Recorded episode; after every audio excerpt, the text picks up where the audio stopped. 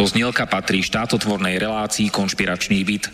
Poslaním relácie je boj proti nekalým praktikám, svojvôle, bezpráviu a organizovanému zločinu v orgánoch verejnej správy, boj proti korupcii a zneužívaniu štátnej moci na kšefty a súkromné záujmy. Poslaním relácie je i posilniť hlas verejnosti v otázkach demokracie, právneho štátu a podnietiť zvýšenie účasti občanov na rozhodovacích procesoch k správe veci verejných. Cieľom relácie je dosiahnutie transparentnej a efektívnej verejnej správy, otvorenie verejnej diskusie v bezpečnostných, protikorupčných a ľudskoprávnych témach. Relácia preto vo verejnom záujme realizuje kontrolnú činnosť, najmä na úseku Úradu vlády Slovenskej republiky, Policajného zboru, Kriminálneho úradu finančnej správy, Národného bezpečnostného úradu, Vojenského spravodajstva, Slovenskej informačnej služby, sústavy prokuratúry, súdov a prijatých medzinárodných záväzkov Slovenskej republiky. Áno, ide o nezávislé rádio Slobodný vysielač so sídlom v Banskej Bystrici.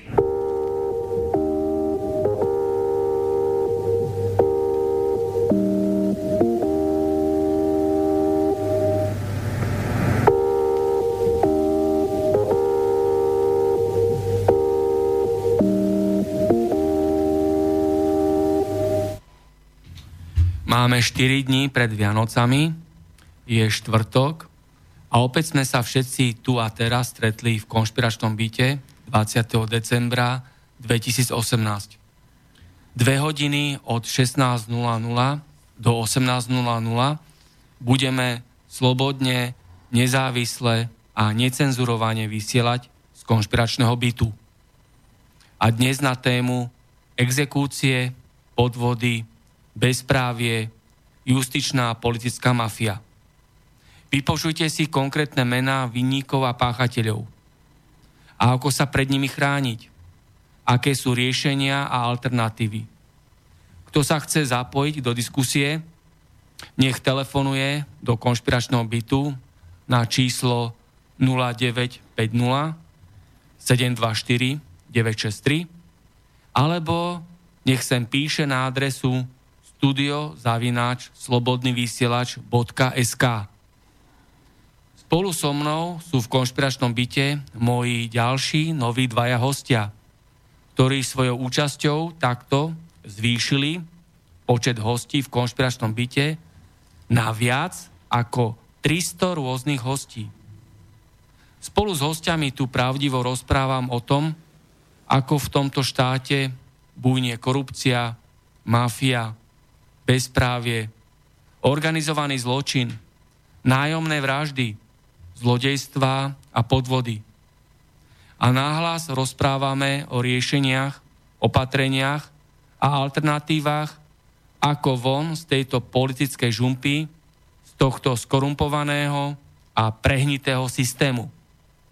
Alebo ak ale existujú takí ľudia, ktorí budú z toho čo tu náhlas rozprávame, odráždený a nahnevaný, že to takto na Slovensku nie je, tak nech sem prídu a nech nás presvedčia, že v tomto mafiánskom a skorumpovanom štáte nevládnu skorumpovaní politici a ich prisluhovači v parlamente, súdnictve, polícii, advokácii, prokuratúre, na úradoch, v politických mimovládkach, v politických stranách a prorežimových médiách.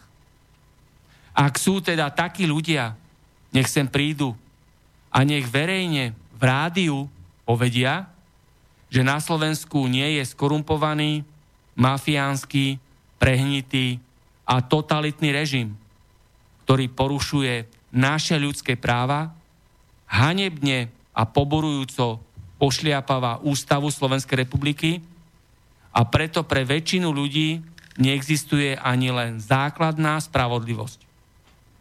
Ak sú teda takí ľudia, nech sem prídu a nech verejne v rádiu povedia, že na Slovensku neexistujú politicky a rasovo prenasledovaní ľudia. Že na Slovensku neexistujú okradnutí, zdieraní, a oklamaní ľudia. Že tu neexistujú zotročovaní a vykrosťovaní ľudia. že na Slovensku neexistujú nájomní vrahovia a nájomní novinári, že na Slovensku nie je rozkradnutý a drancovaný štátny majetok, štátne zákazky, štátny rozpočet a eurofondy. Lebo ľudia, ktorí majú ešte zdravý rozum, vedia, že tento bordel systém a marazmus vznikol 17. novembra 1989, kedy sa začal privatizačný, finančný, ekonomický a mocenský prevrat, ktorý skorumpovaní politici arogantne, hanebne a demagogicky a manipulatívne nazvali nežná revolúcia. A urobili si z toho svoj štátny sviatok. A v médiách ktoré oni ovládajú z tejto tzv. nežnej revolúcie, urobili mediálnu a prorežimovú propagandu. Každý má otvorené dvere do konšpiračného bytu. Príďte medzi nás povedať svoj názor, svoje názory a svoje otázky do konšpiračného bytu, ktorý je tu v Bratislave na ulici Hatalova 12 lomeno A na štvrtom poschodí. A teraz dovolte mi privítať dvoch nových hostí, ktorí sú dnes tu so mnou v konšpiračnom byte. Prvý host je Jan Balážik, praktický občan, podnikateľ a obeď terajšieho režimu a podvodov. Vítajte tu v Bratislave v štúdiu Konšpiračný byt. Dobrý deň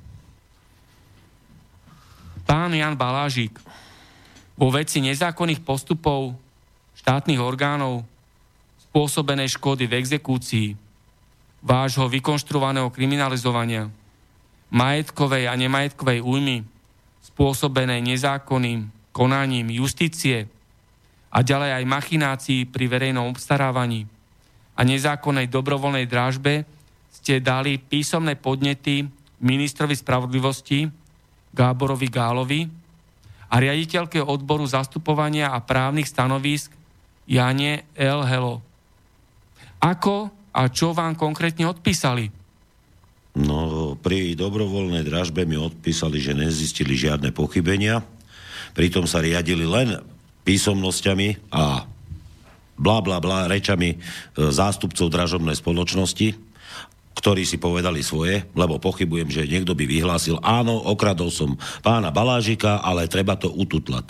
Jednoducho to ministerstvo spravodlivosti podporuje nezákonnosť dobrovoľných dražieb, spoločnosti platiť sa oplatí, ako jedného z najväčších podvodníkov, čo sa týka dražieb na Slovensku. Preto, lebo ako som dostal informácie, ako tichý spoločník tejto spoločnosti je náš bývalý pán premiér, pán Fico, Čiže ne, není, toho, není možné, aby túto spoločnosť, na ktorú bolo podané už tisíce trestných oznámení, aby niekto proti ním toto trestné oznámenie nejako ukončil. Preto, lebo podľa môjho názoru korupcia je v celej vláde a sám proti sebe nikto nepojde. Takže šéf politickej mafie Smer Robert Fico je priamo zapojený do týchto podvodov? No ja to dokázať nemôžem. Ja mám len takú informáciu, ktorá není mnou overená, lebo k takým informáciám priamo sa obyčajný človek nedostane.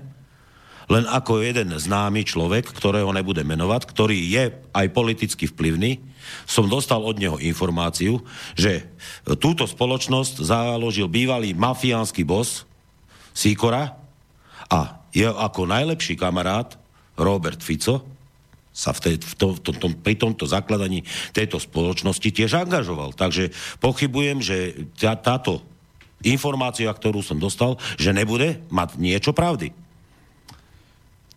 Pripomeniem len to, že ste bezúhonný občan a pritom ste obeťou terajšieho režimu a podvodov, ktorý tento režim vytvára. Skúste poslucháčom priblížiť, ako sa celé začalo vaše tohto trápenie, tento zlý stav v tomto skorumpovanom režime, v ktorom vládnu skorumpovaní politici? No, táto vec okolo tejto dražby sa začala najskôr úplne inou vecou, exekúciou od spoločnosti Inkaso Bratislava, keďže vykonával som e, živnosť, stavebné práce. Jedna pani, ktorej som vykonával stavebné práce, mi odmietla zaplatiť, tak som si na, akože o, cez internet našiel spoločnosť Inkaso Bratislava, ktorá je ktorá je, ktorej majiteľom je polský podnikateľ e, Ivo Levčišin, ktorý v tejto veci, aby mi boli vrátené e, moje peniaze, ktoré som zarobil a vyfakturoval pri tejto stavbe, aby, od, ako, aby vymohol moje peniaze. Keďže nič nerobili a stala sa pri výstavbe tohto rodinného domu ďalšia vec, že partner Eh, majiteľa nehnuteľnosti okradol priamo majiteľa o nemalú čiastku, tak začal, bola to vlastne majiteľka z Pezinka, začala prešetrovať, ako, je to, ako to bolo s tými fakturáciami nevyplatenými eh, podnikateľom a tak ďalej, ktoré stavali na jej, na, ktorí robili práce na jej stavbe.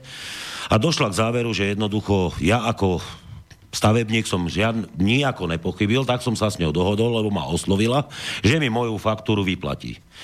Ako náhle sa tento kontraverzný podnikateľ Ivo Levčišin dozvedel, že ja mám vyplatené peniaze, tak ma oslovil, aby som z tejto čiastky 3500 eur, ktoré mi bolo, bola pani majiteľka nehnuteľnosti dlžná, zrazu žiadal odo mňa vyplatiť nejakých zhruba 1200 eur. Nezákonne, preto, lebo pre, mňa absolútne nič nespravili.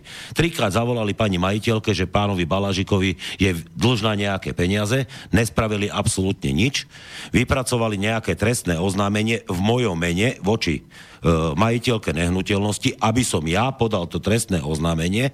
Pritom v te- trestnom oznámení boli nap- napísané totálne blúdy tak pán majiteľ tejto spoločnosti Inkaso Bratislava ma dal na rozhodcovský súd, keďže som podpísal nejakú zmluvu.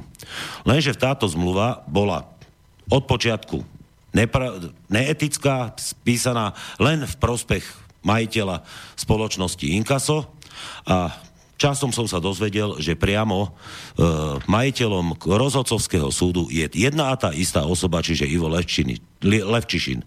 Táto osoba si určila aj e, svojho rozhodcu, ktorá bude rozhodovať tejto veci, ktorý absolútne neakceptoval moje pripomienky. Tak sa to dostalo na exekučný súd do Pezinka, kde doktorka Zuzana Gajerová rozhodla o o tom, že jednoducho exekúcia voči mojej osobe v hodnote 1800 eur je právoplatná a exekútor Ivan Polák začal odo mňa vymáhať túto sumu. Ja som sa viacejkrát odvolal, pritom všet, všetky moje odvolanie boli zamietnuté a po 3,5 roku, ako si k náhodou si doktorka Gajerová na môj, moje odvolanie, kde som sa, napísal, že jednoducho toto, tento exekučný titul nemôže byť právoplatný, lebo e, rozhodca ne, nebol oprávnený rozhodovať v danej veci a rozhodcovská doložka, na základe ktorej rozhodoval rozhodcovský súd je neplatná, preto lebo rozhodcovskú doložku som ja osobne nepodpísal. Tak um, ako si sa stalo to, že súd zrazu dostal rozum, pani doktorka Gajerová a aj na krajskom súde pani Glončáková zrazu usúdila, že exekúcia je v celom rozsahu od počiatku neplatná. Ako je to možné, že takíto neschopní sudcovia a také, takýto, takéto neschopné osoby vôbec na našich slovenských súdoch pracujú? Medzi tým, ako pokračovala exekúcia, tak som požiadal aj ministerstvo spravodlivosti, kde je vedúcou odboru nejaká pani Denisa Vargová a jej podriadený Demečko, e, ako si robili kontrolu e, exekučného spisu a kontrolu postupu pána exekútora Ivana Poláka zo Skalice, nezistili žiadne závady a ako je to možné, že ja ako občan Slovenskej republiky bez akéhokoľvek právneho vzdelania, bez pomoci akéhokoľvek advokáta som túto exekúciu zastavil. Toto nech mi niekto vysvetlí. Potom my platíme neschopných sudcov a neschopných zamestnancov ministerstva spravodlivosti, ktorí nekonajú absolútne vo, nič vo veci spravodlivosti, ale pritom berú obrovské platy za nič nerobenie. Dobre, ja sa vás pýtam, prečo takíto sudcovia existujú a takíto zamestnanci na ministerstvách? Komu to vyhovuje?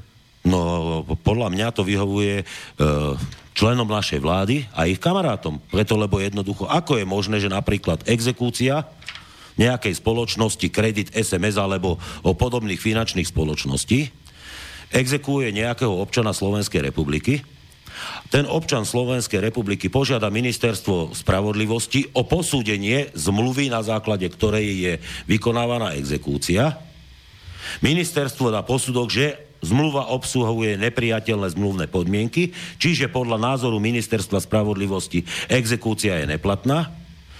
Pri podaní na súd exekúciu zastavia a ako je možné, že iní občania na základe identickej zmluvy sú ďalej exekuovaní. Podľa môjho názoru v tejto republike je minimálne 70 až 80% všetkých exekúcií nezákonných, lebo sú vykonávané na základe nezákonných zmluv, ktoré obsahujú nezákonné zmluvené podmienky. Nepriateľné zmluvné podmienky, to znamená, že niekomu to musí vyhovovať. Tento systém, tento štátny korupčný systém, kedy sú porušované nielen základné ľudské práva, ale elementárny právny poriadok. Komu to vyhovuje? že je tu taký exekučný holokaust, takáto exekučná genocída? No podľa mňa to vyhovuje hlavne tým politickým kamarátom našich, naš, naš, našej supervlády. Takže ľuďom vo vláde, vládnej koalícii a takže aj jej tzv. opozícii v parlamente. Lebo viem, že ste oslovili napríklad niektoré opozičné subjekty. Skúste povedať, koho ste oslovili a za akým výsledkom. E, takto, v, vo veci exekúcie som oslovil aj pána nášho bývalého premiéra. Od neho som nedostal absolútne žiadnu odpoveď. Oslovil som bývalého ministra spravodlivosti, Tomáš Borec? Tomáš, Tomáša Boreca, ten absolútne v tej veci nekonal, jednoducho. A čudujete sa? Pritom on, podľa informácií od poslucháčov Slobodno vysielača, je sám skorumpovaný advokát a bol skorumpovaný politik ako minister spravodlivosti, takže nemal najmenší záujem na to, aby sa tu dodržiavala spravodlivosť a základný právny poriadok? No ja si neviem, ja ako, nechápem, ako je možné, že takýto človek, skorumpovaný, sa vôbec dostal na post ministra spravodlivosti. A ďalej Ke... len pripomeniem to, že on bol námočený aj v kauze Panama Papers. Hej, a proste nikto nič nevyšetruje, hej, obrovské miliardové podvody sú tam. A nič ďalej, ako kauza Gorila. Nič sa nevyšetruje, nikto nejde do basy. To znamená, mafia chráni mafiu a skorumpovaní politici si pomáhajú navzájom. Oslovili ste napríklad aj Žitňansko, keď bola ministerka spravodlivosti? No, oslovil som vo veci nezákonnej dražby. Od pani Žitňanskej som nedostal absolútne žiadnu odpoveď. Ako keby jednoducho som ani vôbec nič neposlal. E, poslal som na ministerstvo priamo adresované pani Žitňanskej aj žiadosť o posúdenie zmluv z, mojej hypot- z môjho hypotekárneho úveru, na základe ktorej bola vykonaná dražba. Absolútne som dodneska už rok a pol nedostal odpoveď. Pritom ministerstvo spravodlivosti podľa zákona musí mi podať takúto informáciu do 30 dní a ja sa nemôžem ani brániť, preto lebo akokoľvek, kde sakoľvek odvolám, kdekoľvek podám sťažnosť, Všetci, všetci ma ignorujú a dostávam odpovede, že v tom zmysle, akože no a čo? Však skutok sa nestal. Ja, kým sa vás pýtam ďalšiu otázku, len pripomeniem poslucháčom, že spomínaný Tomáš Borec bol dosadený politickou mafiou Smer na funkciu ministra spravodlivosti a Žitňanská rovnako ako Gábor Gál boli dosadení politickou mafiou Most Hit, ktorú kontroluje Bela Bugár na túto funkciu ministra spravodlivosti. A Oslovili ste aj nejaké mimovládky a ktoré politické strany ste oslovili v tomto zápase s touto štátnou korupčnou mašinériou? No, ja by som najskôr povedal, aby poslucháči vedeli, o čo sa jedná. Na základe exekúcie som stratil prácu, nemal som ako príjem, tak som nemohol splácať úvery, ktoré som mal na môj rodinný dom. A ako si podľa počas exekúcie Slovenská sporiteľňa ako banka vyhlásila dražbu mojej nehnuteľnosti. Drážobníkom bola spoločnosť Platica oplati, ktorá podľa môjho názoru Slovenská sporiteľňa a dražobník sa dohodli už vopred na konkrétnej cene mojej nehnuteľnosti pri dražbe.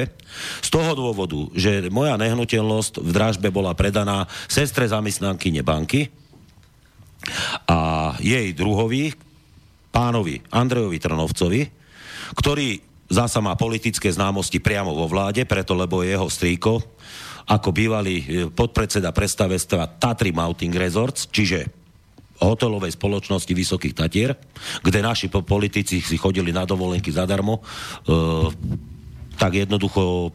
Ktorí politici orientačne? Ktorí to boli? No všetci. Aj opozičný, aj Áno, aj opozičný, aj koaličný, jednoducho počas... Takže je to jedna banda. Áno, je to jedna banda, ktorá si jednoducho takto napomáha.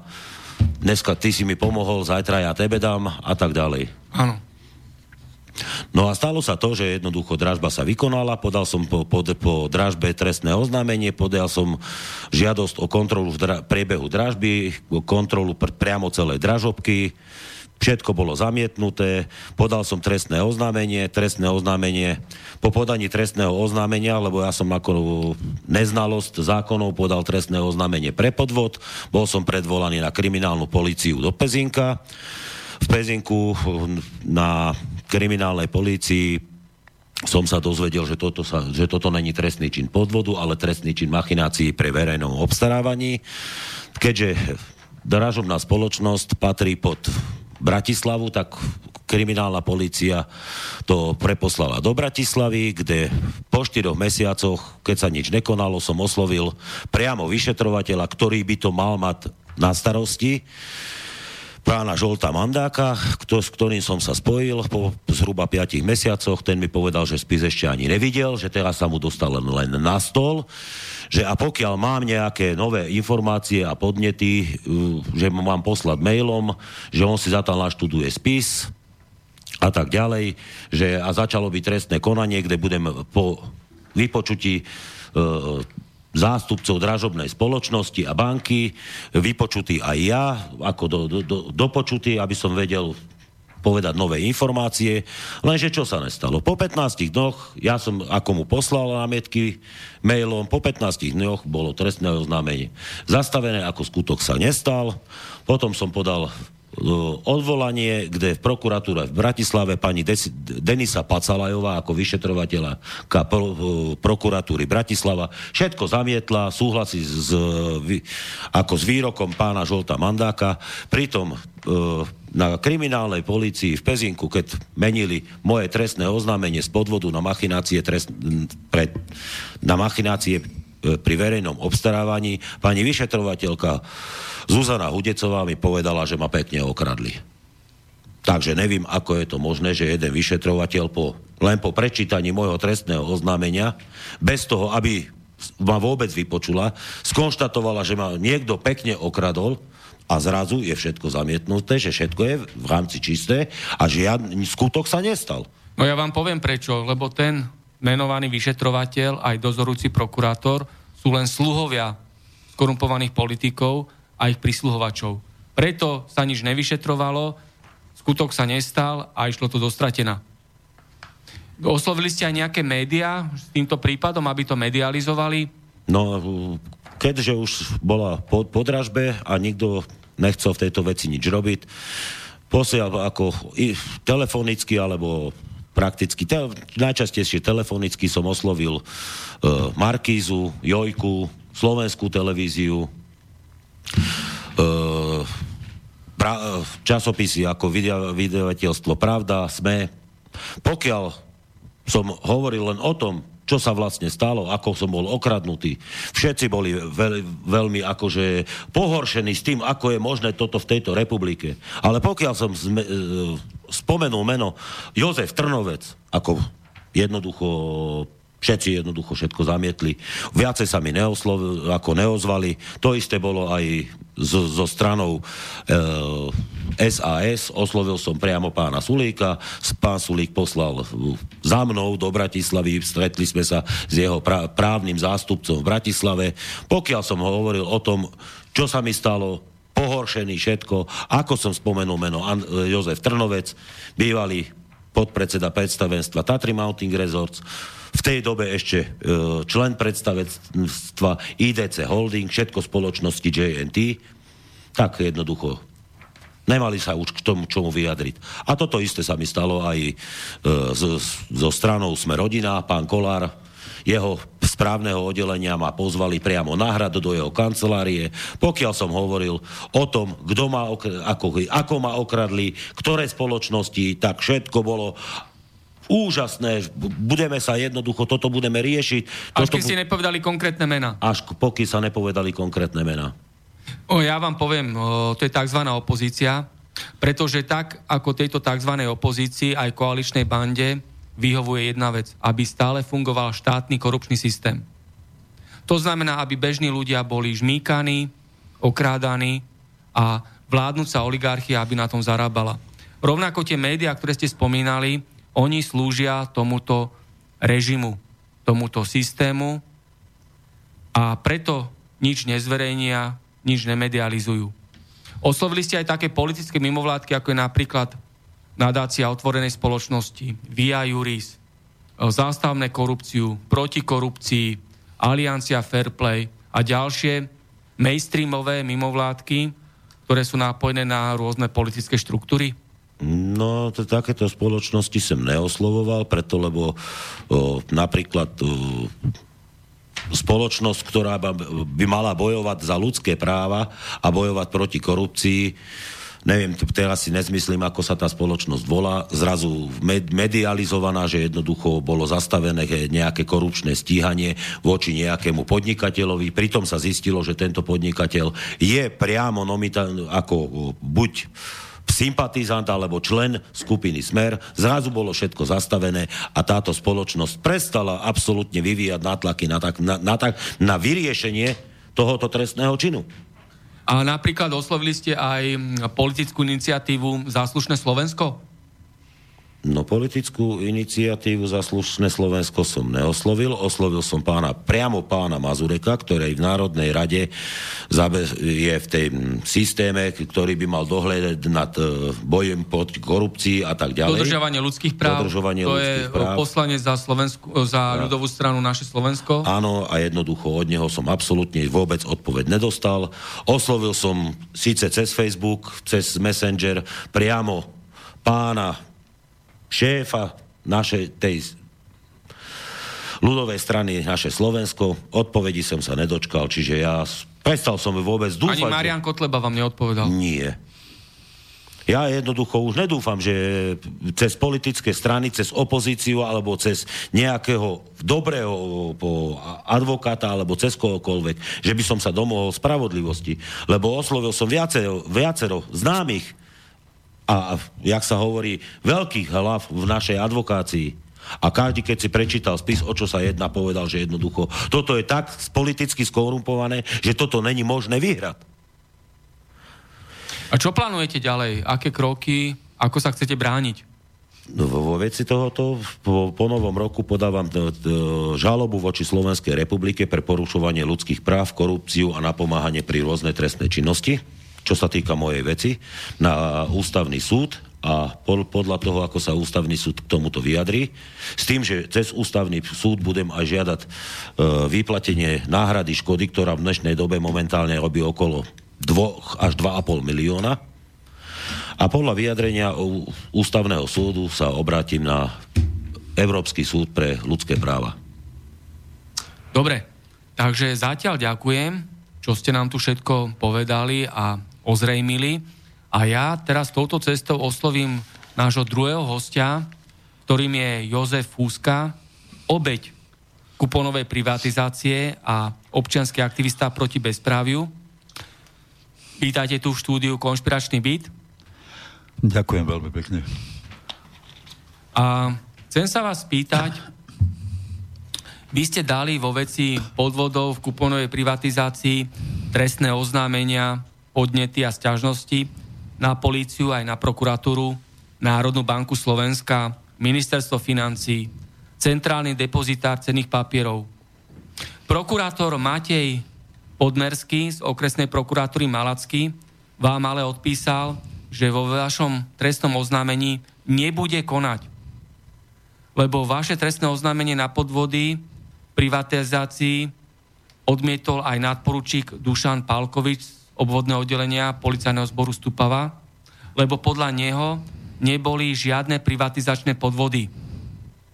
Katarína Baričiaková, Eva Danielová a Luisa Žigardiová z Centrálneho depozitáru cenných papierov v Bratislave vám písomne oznámili, že sa majiteľom účtov nevyplácajú menovité hodnoty cenných papierov. Ale platiť poplatok za ich vedenie tomto centrálnom depozitári cenných papierov musíte.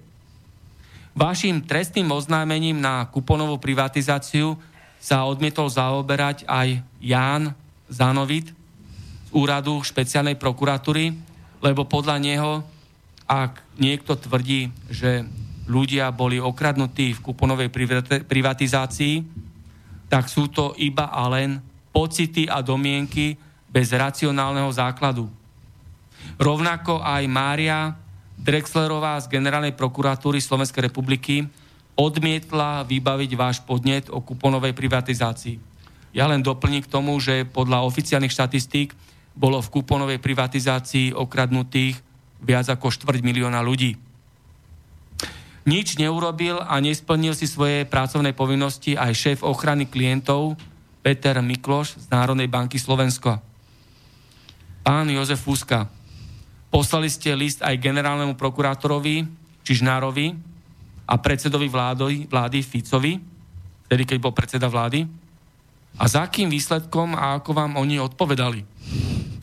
Musím sa pousmiať s nulovým, s nulovým výsledkom. Proste je to proste len môj subjektívny dojem a pocit a hotovo. Anulovali to. Ale podstata, podstata celého podvodu, ja som si totiž to začal dožadovať len vrátenie vrátenie ceny, za ktorú som kuponovú knižku kúpil, s tým, že z technických príčin bolo to predstavenie zrušenie, pretože Mečiar s Magulom zrušili fond, nemohol som sa zúčastniť, proste tak som chcel aspoň vrátiť Samozrejme, je to doplaču z toho, ale bohužiaľ nič sa nedialo. Ani nedeje. Podnes deň idú exekučne odo mňa vymáhať e, poplatok za nič, za nulu. V podstate, neviem, Hašáková, kancel Hašák, Hašák, áno, Hašák, neviem, či Patrik Pente, alebo GNT, to už je jedno, z Brezna, prosím pekne, ale odmietam zaplatiť, aj keby neviem, čo bolo keď som napísal, keď som napísal pri tom neriešení, pri tom neriešení, keď som napísal na generálnu prokuratúru, že pozvem islamský štát, prosím pekne, na to, aby tu salafisti povrezávali pár hlav, aby sa to pohlo ďalej. Okamžite som mal pohovor na policajnom prezídiu s tým, že skonštatovali, že som normálny človek a aby som si zvážil, čo budem písať. Ak je tu takáto situácia, prosím pekne, ja tento, toto tu predošlý môj kolega nazval štát a ja, ja to nenazývam štátom toto. Ja tomu hovorím nesvojprávna samokrajinka. Lebo poprvé, poprvé vznikla, poprvé vznikla dohodou len dvoch tzv. veličín, to vzniklo protiprávne, pretože federálne zákony to neumožňovali. A po druhé, keď si toto tu rozpredá všetky zlaté vajcia, v podstate za korunu kamarádom a neviem komu, či to je energetika, či to, či to bol Slovna, čo, čokoľvek, nič sa tu nedie, dnes nie je peňazí. Na školy, na zdravotníctvo, absolútne na nič. Úžasná samokrajinka, len tak ďalej. Ja pripomeniem teraz základné fakty o kuponovej privatizácii. Kuponka bola súčasťou veľkej privatizácie. Jej hlavným cieľom bolo previesť štátne a národné podniky do súkromných rúk bez toho, aby ľudia za ne zaplatili skutočnú cenu. Každý občan starší ako 18 rokov mal nárok na tzv. kuponovú knižku, ktorá obsahovala tisíc bodov. Tá stala 15 korún a ako registračný poplatok ľudia zaplatili ďalších tisíc korún. Výmenou za body potom ľudia mohli získať akcie štátnych podnikov, tie, ktoré si vybrali. Prípadne ich mohli vložiť tieto body do investičných kuponových fondov. A ako ste vy naložili so svojou kuponovou knižkou? Kuponovú knižku mám doma. v rámci tohoto. Pekne sa mi na ňu pozerá. Sice odpísal som, že nie je vhodná ani na vytretie zadnej časti tela, lebo je to tvrdé, jedno aj druhé. Ale šokovalo ma, šokovalo ma, keď e, som bol odkázaný, odkázaný z Národnej banky, som bol odkázaný na uh, likvidátora tohoto fondu. V podstate, ktorého, ktorého adresa bola Paláriková ulica Bratislava kde oni si nastrčili, prosím pekne, mŕtvú schránku, ktorú som poukázal na generálnej prokuratúre, že mŕtve schránky sa používali v 50. rokoch a nie teraz. Ne, zvonček tam bol, bez drátu, bez všetkého v rámci tohoto, ale odpoveď som nedostal. Žiadnu. To znamená, že takto vyšla celá na vnívoč komplet. Takzvaná privatizácia. A kde ste konkrétne investovali svoju kuponovú knižku? Ja som investoval do fondu PSIPS, pretože ako neznalý človek a nevzdelaný som sa nabažil na 20 tisíc, ktoré ponúkali v tom prípade, pretože predpoklad bol, sa hovorilo o tom, že ten predpoklad je o tom, že teda e, tie fondy, keď sa nabalia, tak kľudne to môžu vyplatiť. Lenže predtým, než mohli začať investovať, Mečiar s Magulom, konkrétne tento PSI, PS Banská Bystrica, zrušil na Rudlovskej ceste. Proste sa zvolali valné zhromaždenie a povedal, že konec. Oni sa súdili, dvakrát vyhrali súd v podstate, ale nepomohlo im to, pretože Harvard a ja neviem čo, rozobrali tieto peniaze, ktoré sa, ktoré sa investovali, oni už mali investované vo BSC žetke a všetko tí ľudia to spotrebovali takým spôsobom, že teda to zmizlo do neravárca. Pod Klausovým vedením počiatku ako ministra financí, neskôr ako premiéra, prebehla transformácia socialistického plánového hospodárstva k trhovej ekonomike. Významnou súčasťou tohto procesu bola privatizácia. Najväčšia časť štátneho majetku bola privatizovaná touto kuponovou metódou. Klausovými poradcami boli tiež knieža Karel Schwarzenberg a minister Bakšaj. Tento Václav Klaus vyštudoval za socializmu zahraničný obchod na Vysokej škole ekonomickej v Prahe.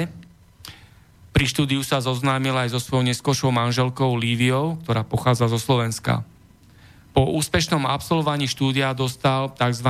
umiestenku do podniku zahraničného obchodu a nastúpil aj na základnú vojenskú službu ako ligový basketbalista do Dukly Praha, takže bežnou vojenskou službou vôbec neprešiel. Potom získal Václav Klaus ako člen komunistickej strany Československa miesto v ekonomickom ústave Československej akadémie vied. V ústave sa stretol so zahraničnou literatúrou a aj absolvoval za socializmu dve študijné stáže v Taliansku a v USA. Za socializmu získal Václav Klaus titul kandidát ekonomických vied. Chybou bolo povolenie činnosti investičných privatizačných fondov. Vlastníkmi investičných privatizačných fondov bolo len niekoľko málo veľkých spoločností, finančných skupín, ktoré prostredníctvom týchto investičných privatizačných fondov začali ovládať ekonomiku štátu. Konkrétne v Československu ako celku boli týmito spoločnosťami vlastniacimi najmä Česká šporiteľňa, Harvard Capital, Investičná banka, Všeobecná úverová banka, Komerční banka, Slovenská investičná banka. Ak analizujeme len Slovensko, tak takýmito spoločnosťami vlastniacimi investičných privatizačných fondov boli najmä Slovenská investičná banka, Všeobecná úverová banka, Slovenská poisťovňa a Harvard Capital. Po druhé, mnohé z týchto investičných privatizačných fondov nesplnili svoje sluby o vyplácaní dividend a podobne. A tak vážne otriasli dôveru občanov, privatizácii a ekonomický systém. Po tretie, v neregulovanom prostredí, aké vtedy vládlo, vlastníci týchto investičných privatizačných fondov zneužívali svoje postavenie na svoje vlastné obohacovanie na úkor akcionárov a mnohé, najmä nebankové investičné privatizačné fondy boli vytunelované. Spomínaný Jozef Bakšaj, ktorý spolu s Václavom Klausom boli pri vytváraní tejto kuponovej privatizácii, tak tento Jozef Bakšaj bol politik za politické hnutie Verejnosť proti násiliu. bol ministrom zahraničného obchodu Československej federatívnej republiky a poslanec snemovne ľudu federálneho zhromaždenia po tzv. nežnej revolúcii. Pôsobil ako stredoškolský učiteľ a už od roku 1988, to znamená v čase socializmu, bol so súhlasom komunistických úradov Bakšaj podnikateľ. A v socialistickom Československu bol majiteľom súkromnej reklamnej agentúry. V januári 1990 Bakšaj nastúpil ako poslanec v rámci kooptácie do federálneho zhromaždenia. Kooptácia to bolo úradné dosadenie ľudí za poslancov bez toho, aby prebehli parlamentné voľby. A vtedajšia Havlová mafia si takto dosadzovala svojich prísluhovačov a poskokov do federálneho parlamentu. Bakšaj vo federálnom parlamente bol do roku 1992. Bakšaj zastávali vládny post, tretej vláde bývalého komunistu Mariana Čalfu, pôsobil ako spomínaný minister zahraničného obchodu, ale v roku 2003 Bakšaja slovenská prokuratúra obvinila v súvislosti s kauzou tendru na nákup ľahkých motorových vlakov pre slovenské dráhy za branie miliónových úplatkov. Od roku 2003 je Bakšaj občanom Česko, Českej republiky. Tak ako, v akom aktuálnom stave je váš boj za ľudské boj... práva na úseku kuponovej privatizácie? môj boj je na konci s dychom, pretože 70-ročný človek nemôže už bojovať. Ale podstata je v tom, že teda pri týchto, ja osobne musím ešte zdôrazniť, že tu mám dva problémy s touto samokrajinkou. To je dôchodkov, dôchodková reforma, dovezená z Čile, čo občania sa to ani nezaujímajú, pretože to nepatrilo do Európy a je to okrádanie presne E, z celého tzv. slovenského národa, musím povedať slovenského tzv., pretože bohužiaľ národ, ktorý nemá súdržnosť, nemôžem povedať, že by bol kompatibilný. A ďalšia vec je, ďalšia vec je presne e, konec 19. teda možno 18. roku je o tom, že dohoda pár vyvolených, pár vyvolených, ktorí si spravili firmu na tzv. skončenie tohoto tejto kuponovej privatizácii o tom, že sa bude súdne vymáhať absolútne aj s pozastavením, pozastavením všetkých vecí, dokiaľ to človek nevyplatí, keď to sa nejedná o 10 tisíce. Jedná sa o, čo ja viem, o stovky, maximálne o stovky eur, ktoré občania neplatili E, za tzv. nulovú hodnotu, pretože oni to sami vyhlásili, že to je nula. Odmietli to platiť poväčšinou a teraz, teraz exekučne budú vymáhať všetko, čo sa dá, len aby pár tých vyvolených, ktorí majú ten začiatok, aby to dorobili a mali aj koniec. A v rámci, v rámci tej dôchodkovej reformy je to presne o tom, že keď, vzni, keď ju doviezli v 2003. Kaníkovci, ktorí tvrdili aj Zurindovci, že sme e, v strede Európy, v centre teda, do jedného, len bohužiaľ ten model sa pod vedením Kaníka doniesol s Čilesem, ktorý tam strávil aspoň 12 dní aj s takým tímom, super tímom. Matematicko-fyzikálna fakulta 6, 6, 6 týždňov pracovala na vytvorení e, proste tých 10 tisíc čísiel, ktoré tam bolo, aby mohli čo zarábať. Ja som skončil v roku 2000, 2003 mi priznali dôchodok, keďže som mal 5 rokov do 62, som zaplatil, stiahli mi 178 tisíc korún, prosím pekne, čo som protestoval, aj nepomohlo samozrejme, však to už je jedno. A v rámci, v rámci tejto kupónky som, keď som vyhlásil, že zabijem každého, kto mi šiahne na dôchodok, telefon zmlkol, ozvalo sa za chvíľu nejaký iný neznámy človek, povedal, že okamžite to ide na exekúciu, že keď proste to nemienim zaplatiť, že oni sa nebudú s tým párať. Zložil telefón a je vybavené. Takže som v očakávaní toho, že páni exekútori šiahnu na ten dôchodok alebo na niečo iné. No a v tom prípade som si tak povedal, keď chcú mať Harmana, druhého nech majú. No, oslovili ste aj niektoré politické strany alebo ah. nejaké mimovládky, média? Pokúsal som sa osloviť, pretože môj štandard na tomto Slovensku je pán Kotleba. Dôrazím, pán Kotleba, samozrejme jeho smer a tak ďalej. E, sa mi páčilo. Čiže podal som v Národnej rade, pretože ja nemám ani internet, ani nej som zručný v rámci četovania, ani neviem čoho. Podal som takú skúšovnú žiadosť o tom, či by nemohol pomôcť v rámci tohoto. No, neozval sa, po dvoch mesiacoch sa neozval, takže týmto pre mňa skončilo. Veškeré, veškeré snahy, či to je, jak ste povedali, že via juris, alebo iné, iné atribúry, proste to nemá, nemá význam. To situácia, je situácia tu, kde neplatí právo, kde nie je vymožiteľnosť práva a neviem kto, tak nikto si nebude páliť prsty za nič, pretože tých, tých ľudí, ktorí oni by mali s nimi bojovať, tak sú v rovnakom styku. A kontrolné mechanizmy, najvyšší kontrolný úrad, alebo iné politické subjekty, ja neviem, napríklad Sulíka, hej, keď ste u Kotlebu neúspeli. Nie, nie, nie, to už som teraz len poslednej alebo dobe. Matoviča, alebo niekoho z vládnej koalície, hej, takého Bugára, Danka. Nie, pretože ja som veril tomu, aspoň určitú časť svojho života som veril tomu, keď tu niekto tvrdí, že je tu právny štát, tak som veril, že to súdy pohnú. No bohužiaľ, pohli to dostratená, akurát. Neoslovil som, proste nemal som už chuť na to. A, už a médiá ste oslovili Markízu? Do Markízy som nešiel, chcel som ísť do TEA. Tu máte do... vedľa stupavy hneď. Áno, ale keďže ja nemám na anténom vysielaní Markízu, tak ma to ani nenapadlo, priznám sa. Chcel som ísť do tej slovenskej televízie s tým, že som eh, chcel dodať reportérom, ale samozrejme bolo mi povedané proste, že teda to oni ne, hento, toto, aby som to bodovo spravil a potom ma vyzvu, keď sa o to previe záujem, že by to zobrali. No, na, na to som chcel že ešte potom som videl tých e, ďalších reportérov. E, som si povedal, je to verejno, verejno prospešná inštitúcia v rámci tohoto, ale zatiaľ som sa tam nedostal. Keď som videl o Kočnerovi, ako ho tam gňávia, kde pani povedala, že bol zlodej u nej a ja neviem čo, tak som si pomyslel, reku, tam by sa to dalo pohnúť, ale zatiaľ som sa tam nedostal. No. Ja ešte poviem aj tento fakt, túto skutočnosť. Ako vznikli oligarchovia a finančné skupiny? Práve touto kuponovou privatizáciou sa položil základ k tomu, že takýmto spôsobom tu vyrástli viacerí veľkopodnikatelia a finančné skupiny.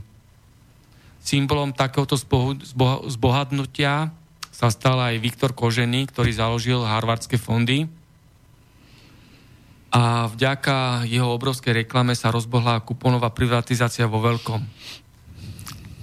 Pretože na začiatku verejnosť k nej pristupovala celkovo veľmi vlážne a taká ďalšia veľká investičná spoločnosť bola VUB Kupon, čo Všeobecná overová banka mala svoj kuponový fond. Takisto to skončilo, že tam takmer 200 tisíc ľudí bolo okradnutých a nevedia sa dovolať základnej spravodlivosti títo ľudia. Takáto zlodejina sa takisto nemohla stať len tak náhodne, to znamená, že musela mať krytie z tých najvyšších miest Dovolil by som si poznamenať, že túto samokrajinku ja nazývam zlodejsko. Keď som e, písal, písal na generálnu prokuratúru, nič som aspoň, aspoň ponímaní toho, že teda je si treba zamiesť pred vlastným Prahom, pretože už štvrť storočie, odkedy sa toto udialo, už by sa s tým mohol niekto vysporiadať. Len e, akorát som namietal, že oni majú slabú metlu len s jednou štetinkou že im vyrobí metlu poriadnu, ktorá to zametie. No, nedošlo k ničomu, takže zlodeji tu vládnu na zlodejsku. No k tomuto by som chcel niečo dodať ako generálna prokuratúra. To je podľa mňa len, prakticky to sú len rytolezy našej vlády, preto lebo oni absolútne neriešia nič, čo by bolo v rozpore s ideálmi rozkrádania našej vlády ja som po též oslovil aj generálneho prokuratúra, prokurátora. Oslovil som, podal som stiažnosť, že vydraž, ako dražby sa zúčastnila a vydražila moju nehnuteľnosť sestra zamestnanky banky. Pritom podľa e, e, občianského poriadku uh, neviem, ktorý to je teraz paragraf, uh, je napísané jasné a zretelne, že verejné súťaže sa nemôže zúčastniť že žiadny zo zamestnancov ani rodinný príslušník zamestnanca navrhovateľa dražby a z generálnej prokuratúry od prokurátora som dostal odpoveď, že no a čo? Tak, k, k, tak je sestra zamestnanky nebanky. Čo sa stalo? Tak. To je festival bezprávia, už keď takéto situácie vznikajú. Do redakčnej pošty nám prišiel mail od posluchača Jiržího z Prahy a on píše, kdyby náhodou niekto neviedel proč a kvôli komu rieme držkou v zemi ako vystresovaní otroci v totálne vyrabovaném koncentráku Česko a Slovensko, tak tady je ten, ktorý to vše spôsobil. Václav Klaus. Tak. Toto napísal posluchač Jiří z Prahy. Plne súhlasím. Takže... Bohužiaľ je to tak. Pán Jozef plne súhlasí. Uh, posluchačka Jana napísala Totalitná justícia je liahňou korupcie, bezprávia, mafie a organizovaného zločinu. Totalitní sudcovia, policajti a prokurátori, ktorí vedome zneužívajú status verejného činiteľa a prezentujú, že talár alebo uniforma ich chráni pred osobnou zodpovednosťou za výkon z verejnej funkcie od štátu. Zločinci, ktorí porušujú povinnosti verejného činiteľa, tým, že konajú, čo im zákon nedovoluje, alebo že zanedbávajú povinnosť, ktorú im zákon priamo ukladá. To sú tí skorumpovaní zločinci v talároch a uniformách, pre ktorých musí začať platiť nulová tolerancia, nakoľko svojim konaním podkopávajú demokraciu a spravodlivosť tým najzákernejším a najviac nebezpečným spôsobom. Čo si o to myslíte? No to, tento dotaz od pani poslucháčky je veľmi dobrý. Výstižný. Môj názor je taký. E, verejní činiteľia síce majú trestnoprávnu zodpovednosť, ale kto proti ním po, po povedie nejaké trestné stíhanie? Keď generálna prokuratúra je priamo pod vplyvom ministerstva vnútra. Sám minister vnútra dá na seba podnet, tak poďte ma vyšetrovať, lebo som podvodník, zlodej a skorumpovaný politik? Kto ktorý prokurátor by si dovolil? Mali sme na Slovensku prokurátora, prokurátora, ktorý sa postavil proti tejto zločineckej organizácii. Čo sa stalo? Bol prepustený s tým, že jednoducho, keď, keď bude ďalej konať, tak sa mu niečo stane na, vo verejných médiách to nikto nepovedal, ale jednoducho ho totálne umlčali. Prečo táto vláda ne, ne, nedala do zákona hmotnoprávnu zodpovednosť verejných činiteľov? Preto, lebo sudcovia by prestali tí, uh, byť taký skorumpovaný. Preto, lebo keby sa náhodu niečo do, dokázalo, buď cez ústavný súd, alebo cez Európsky súd pre ľudské práva, vedeli by, že to, to pôjde z jej vačku. Takto to pôjde uh, z, z rozpočtu štátneho, z ľudí zase, z, z, z daní občanov Slovenskej republiky a každý si bude zase ďalej fungovať tak, ako funguje. Zlodej a zlodej a zlodej a vám sa nič nestane. Totižto tento režim vytvoril taký fenomén ako právny názor. Za právny názor nemôžu byť stíhaní ani sudcovia, ani policajti, ani prokurátori, lebo to je ich právny názor. To znamená, akékoľvek klánstvo, akúkoľvek špinavosť, akékoľvek bezprávie, oni schovajú za svoj právny názor. A oni nemôžu byť stíhaní za svoj právny názor. Hej, to znamená, že tento režim, aby sám seba chránil a svojich sluhov a poskokov a prisluhovačov, tak tu vytvoril takýto fenomén, ktorý nazval, že právny názor. To znamená, čokoľvek vám napíšu, akúkoľvek eh, hlúposť, akékoľvek blúdy a nezmysly, aby zabránili základným ľudským právam a priechodu spravodlivosti, povedia, že to je ich právny názor. To znamená, že sú zo seba urobili nad ľudí. Nemáte potom žiadnu možnosť ich hnať k nejakej zodpovednosti. No, čo je Takže to? to je ďalší znak totalitného režimu, ktorý tu vládne na Slovensku. Systém skorumpovaný, prehnitý, systém tu vytvoril takéto svoje pravidla. Hej, to znamená, že bežný občan, obyčajný občan sa nemôže domôcť základnej spravodlivosti ani svojich ľudských práv a z ústavy Slovenskej republiky je potom len zdra papiera. Trhací kalendár. Alebo ale, trhací kalendár, presne Alebo v rámci, v rámci tohoto systému, tejto tzv. slubotechny, tých neskutočne veľa slubov je na pokrytie myslenia obyčajného občana s tým, že veria im. Ľudia im veria. Neviem síce prečo, ja už neverím nikomu, ale podstata pre mňa je v rámci tohoto. Ako náhle vznikla táto Slovenská republika, Slovenská republika. Začal sa hovoriť o sociálnych bytoch, o neviem čo. Tu na Slovensku nie je postavený jeden sociálny byt, prosím pekne. Za meny tejto slovenskej tzv. republiky, kde bola, vymysleli slovenskú korunu, kilometr diálnice bol stanovený na 20 miliónov. Keď to prešlo, keď to prešlo na tzv. euro, ktoré absolútne nemám rád, pretože to, to, to je zavádzavé, jak neviem čo, tak to bolo 20 miliónov eur. Oni už spravili v tom momente hodnotu, pre seba si spravili jednak jednej, ale pre občana je to 30 násobok. A ten občan je hlupák, že si neprepočítava všetko, čo, za čo dnes kupuje, pretože bohužiaľ to je úžasné. No a vznikajú tie situácie, že e, vlastne ani v súdnictve, v prokurátore, policii, na úradoch ani nedodržiavajú tie zákony, ktoré tento systém vytvorí a nerešpektujú ani dôkazy. No. Vy môžete prísť plným autom dôkazov a oni ich neberú do úvahy. No, lenže systém, systém je postavený na tom europizme, takzvanom, v rámci tohoto. To znamená, že tým lezením do zadku tej Európe, ktorý sa tam aj sulí, tu môj predchodca, ktorý ho spomínal, že, sa ho, že ho oslovil. No samozrejme za tých 8 alebo 10 tisíc, čo tam má, to bude Európu chváliť všetko do jedného. Veď základe, základe u tohto občianstva tu na tohoto slovenského je o tom, že keď niekto povie, ako je tu dobre a sme v jadre, aby sa dožadoval. Ten občan sa musí dožadovať. Keď som v jadre, chce mať aspoň 80% hodnoty Európskej únie. A nie, že sme na 30, 20, to je s peniazmi platov, je to, je to v rámci dražoby, je to v rámci, no, úžasné toto. Posluchačka Iveta poslala mail, ja ho prečítam.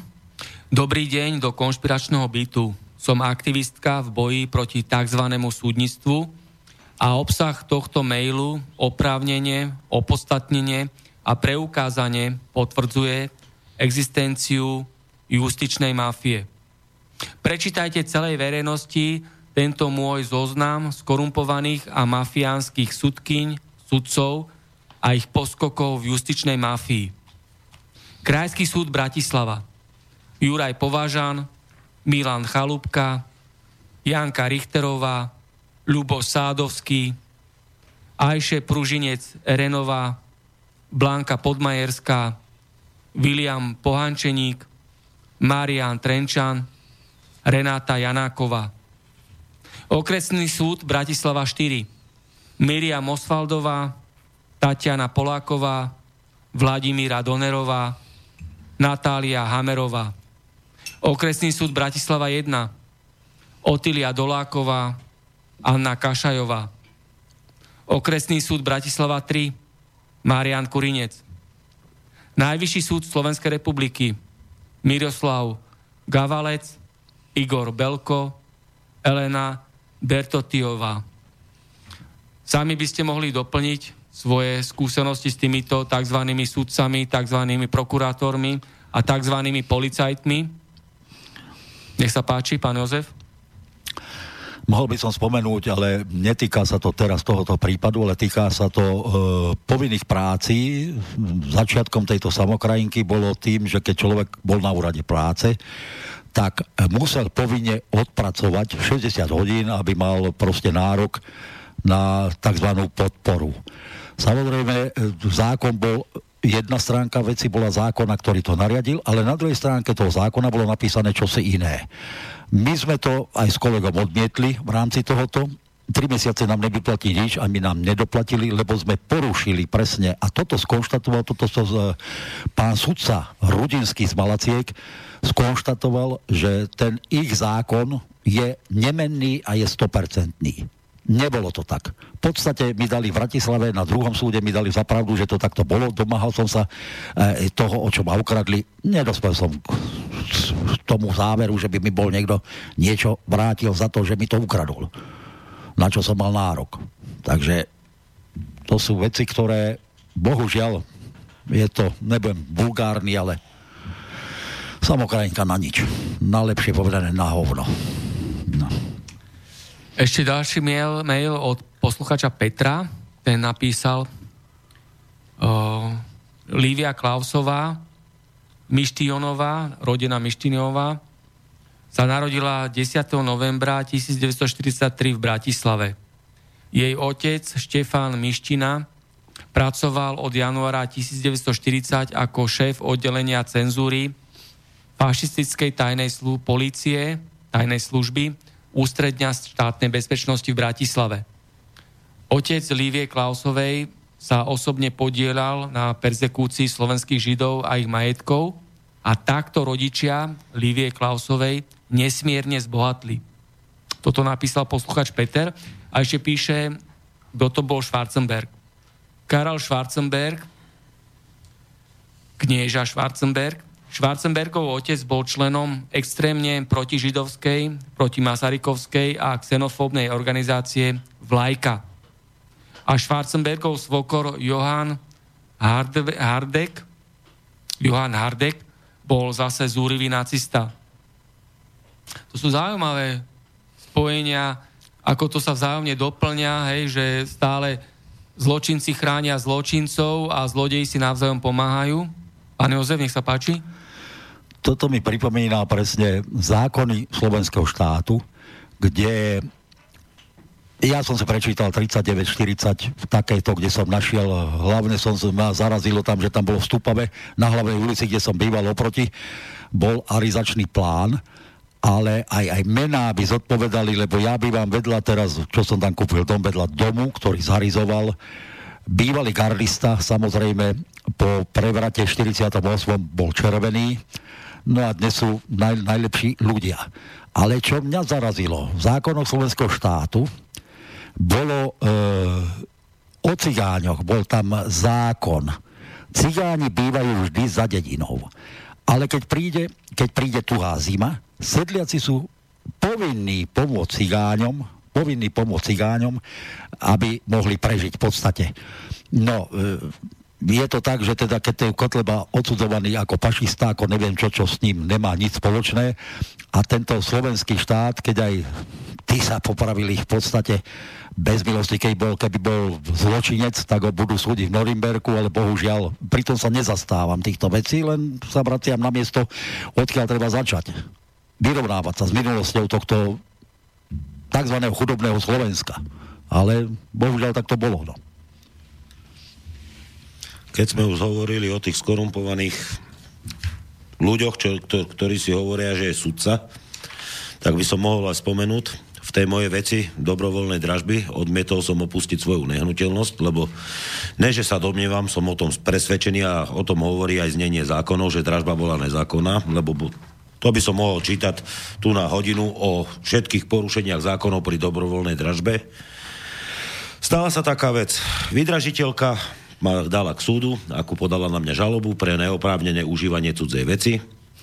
Tak pán sudca okresného súdu Pezinok, Zdenko Čaniga, ma, bolo prvé pojednávanie, ja som nemal svojho obhajcu, samozrejme, lebo som nemal finančné prostriedky, tak mi určil za, ako, za, obhajcu odtiaľto z Bratislavy, nejaký magister Peter Zelenaj.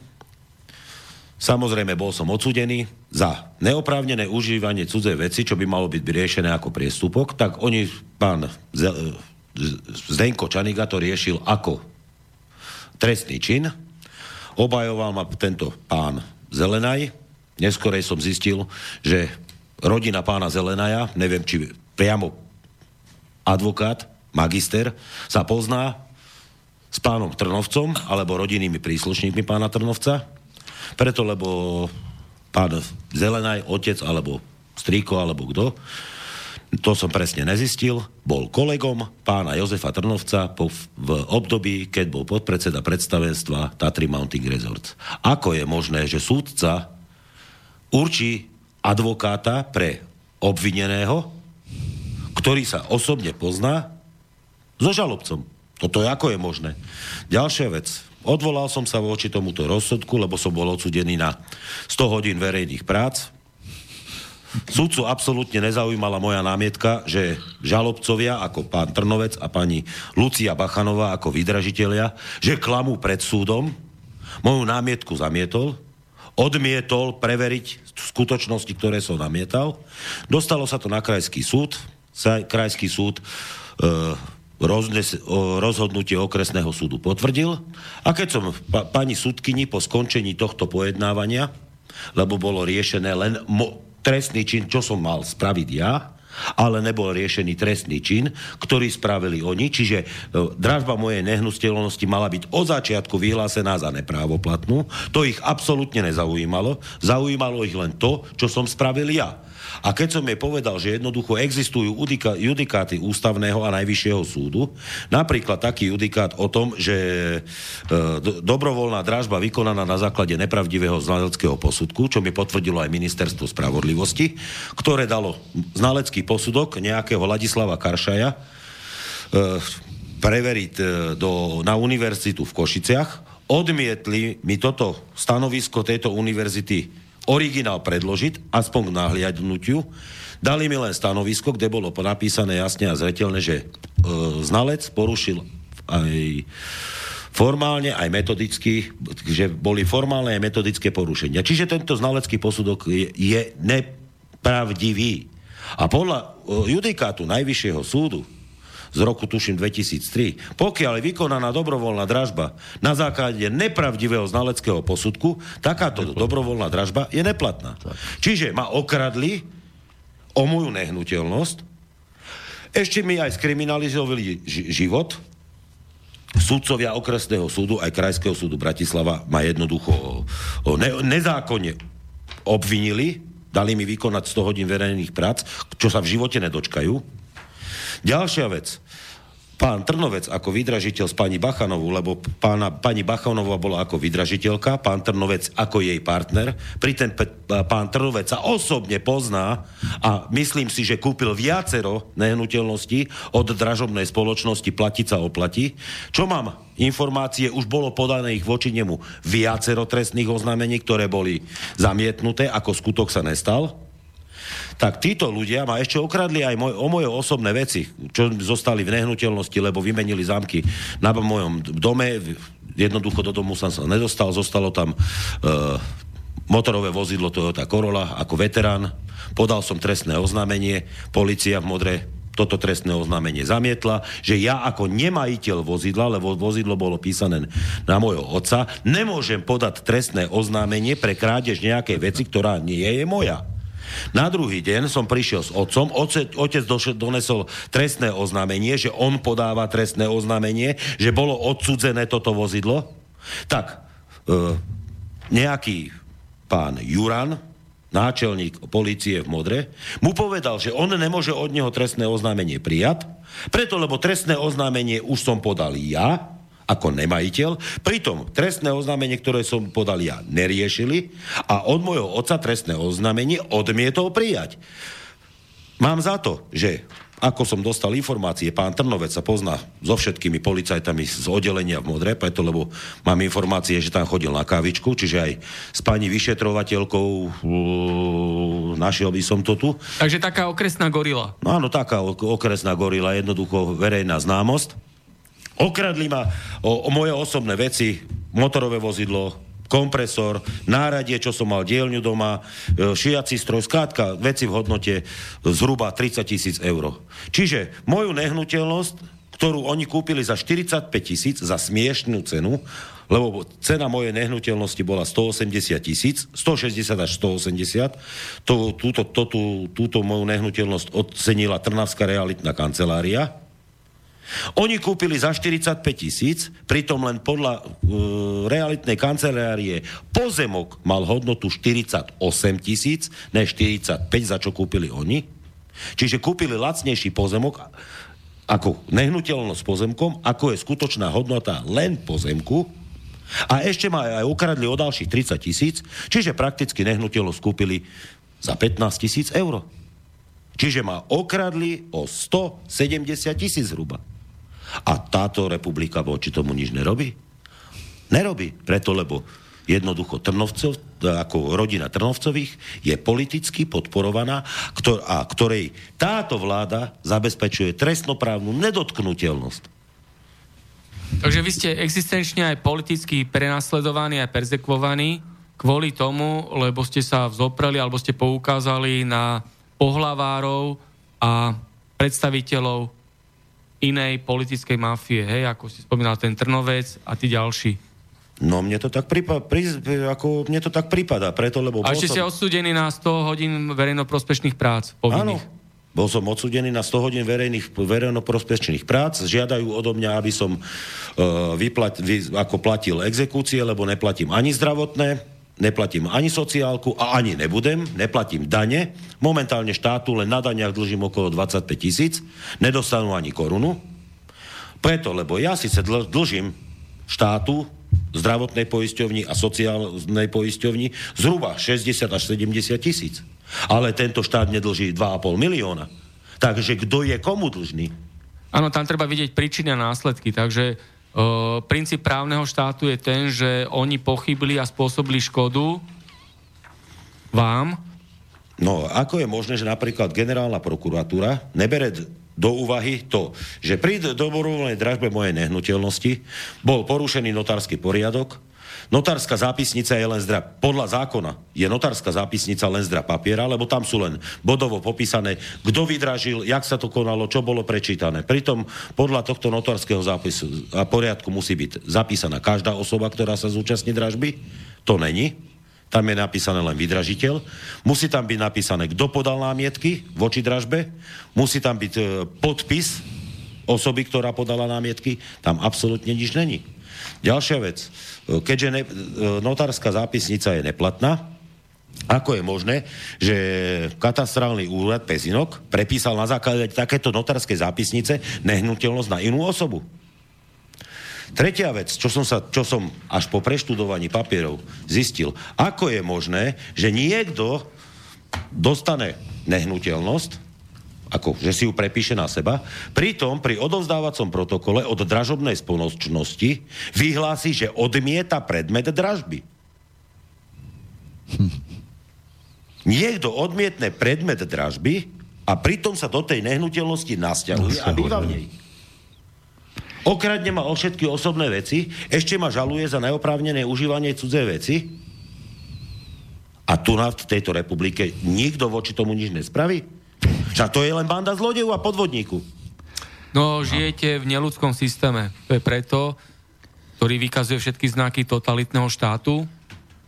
Pán Jozef? No a toto je návrat, toto je návrat do začiatkov tvorby tejto samokrajinky, tzv. holandská dražba. Presne postavené na tom, kde nič len tak toto aj funguje. Však spoločnosť platiť sa oplatí funguje len na tom. Aha. Cez banky predávajú nehnuteľnosti za lacný peniaz Áno. svojim známym Známym, a známym e, zamestnancov banky. Hej. Takto sa dostávajú e, títo podvodníci a zlodeji k majetkom za, za, za drobné. No a zase sme pri tom probléme tejto svojprávnosti. Čiže toto je nesvojprávne absolútne robí si tých 5%, ktorí tu vládnu, si robia čo chcú. Absolútne zvrhlíci. Celkom jednoducho zvrhlá, zvrhlá spoločnosť s vedúcimi zvrhlícmi. ako sa no, hovorí. 10 tisíc, áno. si robí, čo no, chce. Čo chce. A ostatní bežní občania, no. obyčajní občania, ľudia trpia, musia platiť dane, poplatky, no držať hubu a krok. Len problém je, problém je v tom, keď som pred dvomi, lebo kedy to bolo publikované, na diálnici v Žiline sa stiažoval v nejakej televízii, bol človek, ktorý tam mal zamestnanú partu ľudí a vyselil mu firma Širokého, ktorý to tam vlastnil, alebo viedol v podstate skoro 450 tisíc. A oni robili 5. mesiac zadarmo. A mňa to vtedy tak rozúrilo, že som si povedal, no tak to by som ja po mesiaci, keď nedostanem, zoberiem kladivo a utrhnem mu hlavu. To je to, to, ta, taká mentalita tu chýba, bohužiaľ. Nie je žiadna, konkrétne nie je žiadna spolupatričnosť medzi normálnymi ľuďmi, ale pokiaľ neplatí právo vyvežiteľnosti a nie, každý si tu robí to, čo chce a nezaplatí, tak potom ozaj treba tých salafistov, aby, aby porezali hlavy, však toto nie je mysliteľné. Toto no, tu. je tu taká vláda, akú chcú ľudia. Áno. A tento áno. štát vyzerá tak, aký tu ľudia žijú. Takže je to smutné, ale bohužiaľ súhlasím. to začína končí o ľuďoch, hej, hej. takže pokiaľ no. ľudia nezačnú sami od seba. Tam je to zamie si pred vlastným prahom. A lahostajnosť, ktorá sa tu vybudovalo, vybudovala v rámci tohoto nikam síce nevedie, ale bohužiaľ je to pravý opak toho, tej radosti zo života je ten smútok, ktorý sa tu, ktorom žijeme. Len to vám poviem, že práve tieto politické mimovládky a prorežimové médiá takto ľudí manipulujú, ovládajú a vedú k tomu, aby nezačali sami od seba. No. Však si pozrite, čo vysiela Markíza, RTVS no, a tak ďalej, čo čítate v Novom čase, v denníku SME, denníku N, čo robia tieto politické mimovládky, Aliancia Fairplay, hm. Zastavme korupciu, Via Juris, nadácia otvorenej spoločnosti a podobne. Hej, to je stále o tom, aby ľudia zabudli na svoje oprávnené požiadavky a aby sa len podriadovali a náhodou nedvihli hlavy. No, to je, to je celý tu problém. vidíme aj takéto dva dnešné prípady, však už tu bolo vyše 300 rôznych hostí, ktorí poukazujú rôznym spôsobom na to isté. Že je tu bezprávie, že sú tu porušované naše ľudské práva, že je tu svojvola, že je tu korupcia, mafia, organizovaný zločin na najvyšších miestach, v parlamente, vo vláde, súdnictve a tým pádom aj v prokuratúre, advokácii, polícii, na úradoch, zdravotníctve, a tak ďalej a tak ďalej. Máme viac ako hodinu dnešnej relácie odvysielanú, tak by som navrhol teraz, keď si spravíme krátku hudobnú prestávku, pred vysielaním ste pán Ján vybrali pieseň od českej skupiny s názvom Policie, policie, všude sama korupcie. Takže teraz si ju pustíme a potom pokračujeme ďalej. Nech sa páči. Slyšel jsem, že jste měl problémy s chaosem. Jaké problémy? Slyšel jsem, že jste měli nějaké problémy s chaosem. Máme do současné doby zjištěnou jeho totožnost a pokud vím, kriminální policie e, vyhlásila pátrání, je potřeba provést rychlý a profesionální zákon. Nebýt pohotovosti a rychlosti policistů. Ještě bychom žili. Vždyť poudové jsou taky lidi. Jsem klívek, snaze policejní hlídka a v něm čtyři prasátka, to nestává se řídka. Vylezli, že prej, občanku vidět chtějí, znáš to, jak to chodí, ale já byl upřímnej. Řekl jsem jim svůj názor na zločin na ulici a oni ať držím hubu, nebo mi daj přes palici, že skočím v nemocnici, nebo mě najdou popelnici. A když to přežiju, tak skončím ve věznici. To se ale za náma, kdo si objevil, bylo jich asi 40, já jsem se podivil. Rukou nože řetězy a baseballky, pochopil jsem, že to nejsou děti vracející se ze školky, policajti naskákali do auta a zmizeli. A já jsem tam zůstal sám, byl jsem prostě v prdeli. Zrychlený tep, zrychlený dech, když jde o život, rozjedu nejrychlejší běh. U nich jsem jim popous, příště by mě dostali, policajti a kolem jdoucí by se na mě vysrali. Mluvím pravdu, i když se ti to nehodí, to je realita, tak to prostě chodí. Policie, policie, policie, policie, policie, policie, všechno tady korupcí hníje. Policie, policie,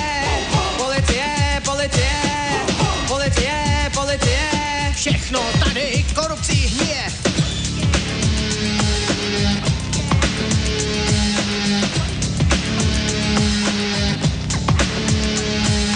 hníje. Když tě voda vidí samotného dělá tvrdýho, ale okamžitě mizí, když jde do tuhýho. Když ti jde po život, tak nikde žádný není. A já blahově myslel, že se to snad někdy změní. Slyši, že ná osoba stříkající na zeď, obyčejně pro poudu nejsnadnější oběť. Díler nebo jiný zmetek mají v tom zmatek, čekaj, kdo jim nabídne větší úplatek. Korupce, korupce, všude samá korupce, nedělejte ze mě blbce, já seru na ty tuce. T-O-L-I-C-I-E, chcete oprozovat mě, tak to teda ne.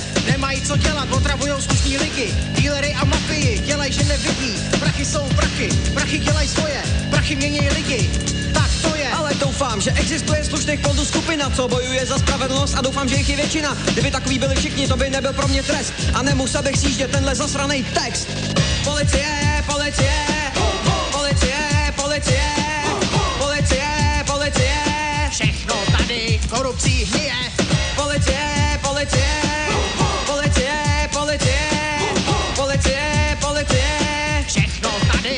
tady korupcí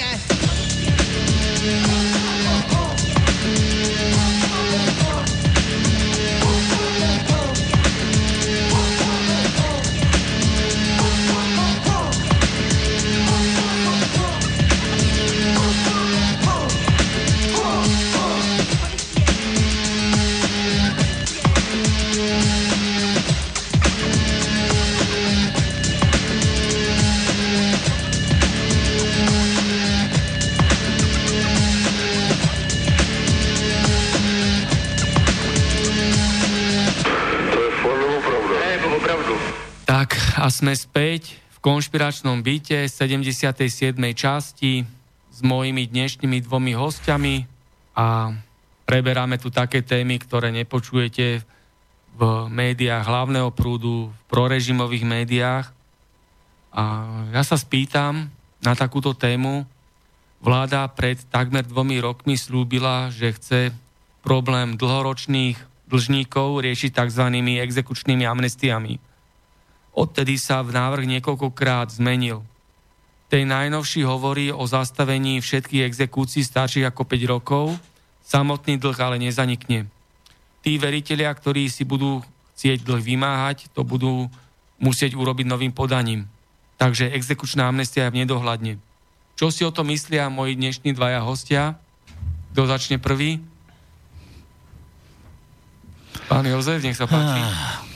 Prišiel som len k názoru, že toto, čo bolo slúbené, sú tzv. talafatky. Absolutná talafatka je o slúbe, ktorý tu bol daný. Pretože všetci tí, ktorí dali tento, teda vyslovili tento slub, sa podielajú na krádežiach, ktoré sa tu dejú celkom bežne, ako keď ja jem sladký cukrový koláč. Takže nula bodov pre mňa. Slúby sa slúbujú, blázni sa radujú. V prvom rade exekučná amnestia. Čo je to za vtip v, te- v tejto republike? V prvom rade by sa malo preveriť oprávnenosť všetkých exekúcií na základe zmluv, či zmluvy neobsahujú nepriateľné zmluvné podmienky, na, na akom základe bol vy, vystavený exekučný titul, napríklad rozhodcovský rozsudok, či vôbec e, rozhodcovský súd má právo vydať takýto rozsudok, alebo či vôbec rozhodca bol oprávnený vydať nejaký exekučný titul ako rozhodcovský rozsudok. V mojom prípade, prípade napríklad e, paragraf o rozhodcovskom konaní tuším paragraf 6, v tej dobe platný, bol jasne a zretelne napísaný. Pred schválením exekúcie súd je povinný preveriť oprávnenosť rozhodcu. Oprávnenosť rozhodcu sa preveruje výpisom z registra trestov. Do dnešného dňa v spise výpis rozho- e, z registra trestov menovaného rozhodcu Není. Čiže táto exekúcia vôbec nemala byť schválená, preto lebo sú, e, rozhodca nebol oprávnený rozhodovať v danej veci. Rozhodcom môže byť každý občan Slovenskej republiky. Skoro v každej veci. Ale v prvom rade musí dokladovať svoju bezúhonnosť výpisom z registra trestov. To bolo aj v zákone a tú, te, te, túto časť zákona, tento paragraf, okresný súd Pezinok a súdkyňa Zuzana Gajerová absolútne ignorovala. Ako je toto možné? Čiže keby sa preverili, e, ke pre, preverila oprávnenosť každej exekúcie, tak by sa zistilo, že 70% všetkých exekúcií na Slovensku je nezákonných. Takže aká exekučná amnestia? A komu to vyhovuje, že tu takto zúria exekúcie? Len doplním k tomu, že podľa posledných oficiálnych štatistík e, sú obyvateľia Slovenska najviac zadlžení z celej Európy najviac berú pôžičky, hypotéky, vytvárajú si najväčšie dlhy. Komu toto celé vyhovuje? Hej, že tu zúria exekúcie, že tu je exekučná mafia, že ľudia sú zadlžení až po uši? Za, za tento stav môže vláda. Ako je možné, že my ako členovia Európskej únie máme skoro najslabšie platy? Ako je možné, že napríklad chodím na, na nákupy do Rakúska, kde sú o mnoho vyššie platy, ale ďaleko nižšie ceny? Idem sem do obchodu, idem si kúpiť obyčajné pyžamo. Dám za ňo 60 eur. Idem do Rakúska, stačí ísť 20 km za hranice a to isté pyžamo kúpim za 15 eur. Ako je toto možné? Podpora predraženého tovaru, nízke platy, hlavná vec, že naši politi- politici za vlasti zradu, neschopnosť berú 5000 platy. Ako je možné, že nejaký minister uh, obrany si schváli, že nakúpi 14 stíhačiek za 16 miliard a pritom tu na ľudia nemajú zabezpečenú zdravotnú starostlivosť. Ľudia, ktorí tu odpracovali 45 rokov, 45 rokov dreli na dnešných politikov, dostávajú 320 eurové dôchodky. Ako je toto možné? A čo chcú dosiahnuť títo skorumpovaní politici? títo skorumpovaní politici? Tým, že dneska je málo, pred voľbami slúbia 5-percentný nárast a zrazu už majú dôchodcov, lebo dôchodci dostanú o 16 alebo o 20 eur vyššie dôchodky a zrazu si kúpia celú časť všetkých dôchodcov. Lebo dôchodcovia nerozmýšľajú nad tým, že by mali mať 1000-1500 eurové dôchodky. Čo by bol približne priemer Európskej únie. Oni dostanú namiesto 320, dostanú 340 eur a už je zrazu spokojný, ale pri ten tých 340 eur im nestačí ani len na pokrytie nákladov na bývanie. Veľa ľudí ma oslovuje s takou myšlienkou, že Slovenská republika potrebuje druhé Slovenské národné povstanie. Čo si o to myslíte? Ja by som súhlasil. Ja by som súhlasil. V dnešnej dobe by to pomohlo, samozrejme, a tým by sa zveladil aj tzv. stredoslovenský a východoslovenský kraj, pretože nižňanského tvorba proste na tomto, na tomto Slovensku rozdelenia, kompetencie, neviem čoho, je ja sa cítim ako Alenka v ríši divu. Pretože podľa, podľa všetkého, podľa plánovania obcí a ráda všetkého to tu vyzerá, že my máme namiesto 2700 obcí asi zhruba 2700 malých európskych únií. Pretože keď tento štát povie sa, aj tu kolega eh, povedal, že teda za všetko je samozrejme štát. Ale mne to prípada, mne to prípada, že tá exekúcia, tá exekúcia je na to, aby išlo do ich vačkov. Štát nezaplatí nič, pokiaľ sa nevybaví eurofond. Eurofond je o tom, že ho platíme potajne a to znamená, že tu nie sú nielen, že tu nie sú peniaze, lebo dnes nedostanete vo výplate dvojstovku, ktorá tu vykapala, ako ja neviem čo, 500 to už máte na pumpách napísané, že v podstate treba nahlásiť, že sa to rozdelí. To znamená, že tá hodnota pre človeka je tak vzdialená, že to povstanie by tu pomohlo v podstate. My sme štát a štát tvoria občania. Presne tak platí, že čím horšie pre štát, tým horšie pre ľudí. Štátna moc pochádza od občanov. Každý občan je vlastníkom a držiteľom štátnej moci. Preto naši zástupcovia v parlamente a vo vláde sú naši služobníci a ich živíme z našich peňazí cez štátny rozpočet, lebo platíme dane, poplatky, odvody a tak ďalej. Čím je viac korumpovaných politikov v parlamente a vo vláde, tým je to horšie pre štát. Poslanci si nehorázne a cynicky zvyšli plat o 1500 eur. Dôchodcom, učiteľom a zdravotným sestrám koľko pridali?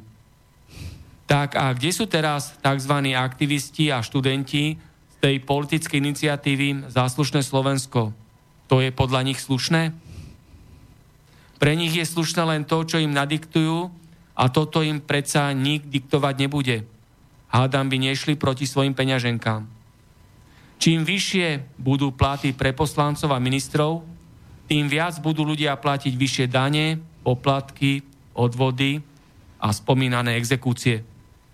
Pribudne pracujúcej chudoby, biedy, okrádania, zdierania, klamania, bezprávia. Parlament je brloch zlodejov, klamárov, feťákov, uchylákov, mafiánov, korupcie a bezprávia.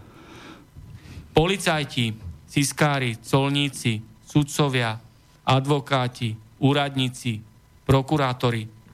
Prestaňte už konečne slúžiť skorumpovaným politikom vo vláde a v parlamente, lebo na Slovensku bude stále a naďalej korupcia, mafia a bezprávie. Ako sa vám počúvali tieto vety a slova? No, primerane na papieri, na papieri boli dobré. Len skutek utek v podstate v rámci tohoto. Ah, bože, tu kolega akorát spomínal 1500 eurový dôchodok, čo teda e, je to, to bol švajčiarsky slubovaný, Mečiarom a spol vola kedy. Ovšem, pravda je taká, že po 20 rokoch práce v Rakúsku je najnižší dôchodok cez 1200. 800 je ten taký minimálny, Taliani majú 700 minimálny dôchodok, len na Slovensku sa nájdú ľudia, ktorí majú aj 60. Teda ten pomer Európskej únie je výborný a hlavne tlačením politických obštrukcií v rámci tohoto, jak je v Únii, dobre.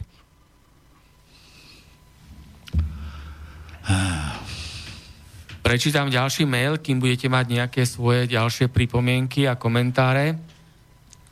Poslucháč Braňo napísal Veď ľudia ďakujú a prajú Pelegrinimu šťastné a veselé Vianoce tejto rozkradnutej, skorumpovanej diery, tento 5 miliónový koncentrák, ktorý mukluje na fašistické firmy.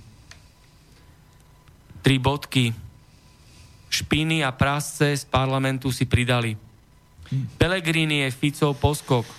Fico je jeho politický a stranický šéf. Pelegrini musí plniť príkazy šéfa politickej mafie Smer v tomto mafiánskom, skorumpovanom a totalitnom štáte nie je nič náhodné. Fico ako predseda vlády dal minulý rok z našich peňazí, to znamená z nášho rozpočtu, Sorošovským mimovládkam 30 miliónov eur. Sa čudujete? Ja sa nečudujem. Lebo Fico, Kiska a Soroš a celá tzv. opozícia v úvodzovkách sú všetci rovnakí. A v čom je Fico pronárodný? Teraz Predsedom vlády je Pelegrini, ktorý je Fico podriadený, lebo Fico je jeho politický a stranický šéf. Pelegrini plní Ficové politické a mocenské príkazy. Túto vládnu bandu tvoria aj Bugarovci a Dankovci. Švejna, ktorý je na ministerstve práce, sociálnych vecí a rodiny, bol minulý rok vymenovaný, pred dvomi rokmi vymenovaný na tú funkciu v čase, keď bol Fico aj na papieri predseda vlády. Štátny tajomník v neprítomnosti zastupuje ministra v plnom rozsahu. A tento štátny tajomník Švejna pred necelými dvomi rokmi oficiálne vyhlásil, že čím ľudia dlhšie žijú, tým je to horšie pre politikov vo vláde. Mŕtvý dôchodca je dobrý dôchodca. A každý štátny tajomník je člen vlády a zastupuje ministra aj na rokovaní vlády. Smer ovláda aj verejnoprávne médiá, súdnictvo, políciu, prokuratúru. Smer si sám do vlády vybral Bugárov Mozhit aj Slovenskú národnú stranu. Alebo to je úplne rovnaké, ako keby bol vo vláde zo Smer rodina, stranou Sloboda a Solidarita, KDH, Olano a podobne. Čo si o tom myslíte? No, ja by som k tomu povedal len toľko, že napríklad taká strana, e, Kotleba ľudová strana, pokiaľ vystrkovali rožky, pokiaľ kritizovali, tak ich chceli velice zrušiť cez najvyšší súd, cez ústavný súd. A zrazu, keď e, Kotlebovci začali držať hubu a začali, jak sa hovorí, Ficovi lízať prdel, tak zrazu všetko okolo Kotlebovcu stíchlo a zrazu už aj Kotleba patrí pomaly do, kola, do koalície. Prečo je to tak? No preto, lebo o, smeráci zistili, že s tým, čo momentálne tam majú, ako Danka alebo Bugára, kto, Bugár, ktorý sa pred voľbami tlkol do, do, do prs, že v živote nepôjde so smerom do koalície, zrazu už je s Ficom najlepší kamarát. A zistili, že jednoducho s týmito politickými stranami toho moc neprerazia, tak sa začali kamaráčákovať s Kotlebom a o Kotleb, od Kotlebovi je zrazu ticho. Čo sa týka Pelegriniho. Pelegrini, to je podľa mňa len Ficova štetka. Preto, lebo Fico odišiel, Pelegrini došiel, on má síce svoj názor, on niečo chce presadiť, ale aj tak sa budú riadiť stále podľa Fica.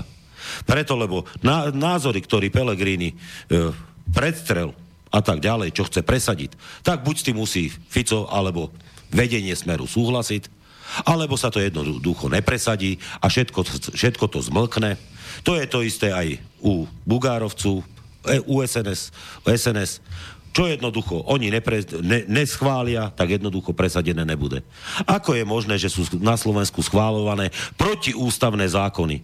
Ústava vraví jedno, zákon vraví druhé, zákon je protiústavný, čiže je protizákonný, Čiže so zákonom to nemá nič spoločného, ale v súdnictve sa tieto zákony e, presadzujú ako právoplatné. Napríklad v mojom prípade Ústava Slovenskej republiky, nehnuteľnosť je nedotknutelná, ale zákon o dobrovoľných dražbách tvrdí, že ja musím k sebe domu pustiť súdneho znalca.